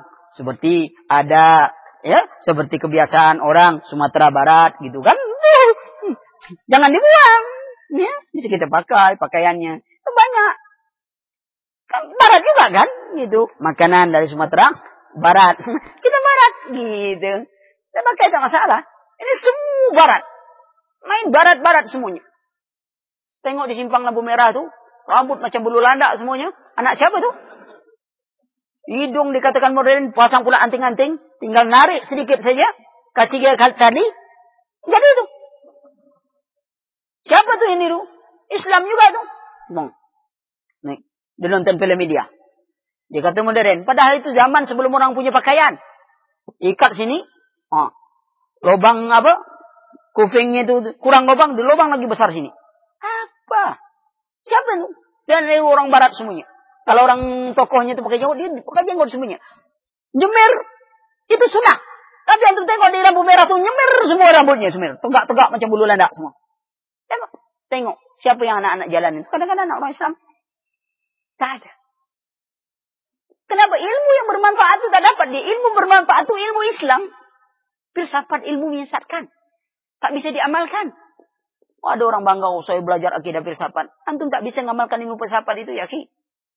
Apa kata Aristoteles? Kalau antum ingin mendapatkan kebenaran yang paling benar, buang kebenaran yang ada. Masukkan keraguan. Coba antum praktekkan kalau bisa ini. Kalau antum ingin tahu bahwa bapak antum itu betul-betul bapak yang sebenarnya, ragukan dia bapak antum. Bisa tidak dipraktekkan? Anu pak, saya semenjak belajar filsafat nih.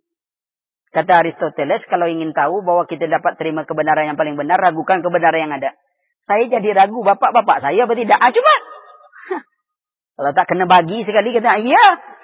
Bapak pun semenjak ini, selama ini rasa kau ni kini lain berubah. Kau ni anak bapak atau anak setan gitu dia kan. Ilmu tak bisa dimanfaatkan. Islam manfaat. Apa yang ditulis, itu yang dibaca. Kan mantap bahasa Arab tuh. Bismillahirrahmanirrahim. Itu tulis, itu dibaca. Bahasa Inggris, one tulisan, one bacaan. Satu artinya. One, one itu di Sumatera Barat beda. One kakak, wan abang. Hmm. Satu hitungan. Lah tiga artinya. Sah. Orang masih mencari juga yang belit-belit. Yang bahasa Arab yang jelas-jelas itu tak ada dia. Itu. Nah, belajar. Ya. alat ada untuk beruduk. Turun 10 menit, naik 10 menit. Iya kan? Cukuplah. Subhanakallahumma wa bihamdika asyhadu an la ilaha illa anta astaghfiruka wa atubu ilaik.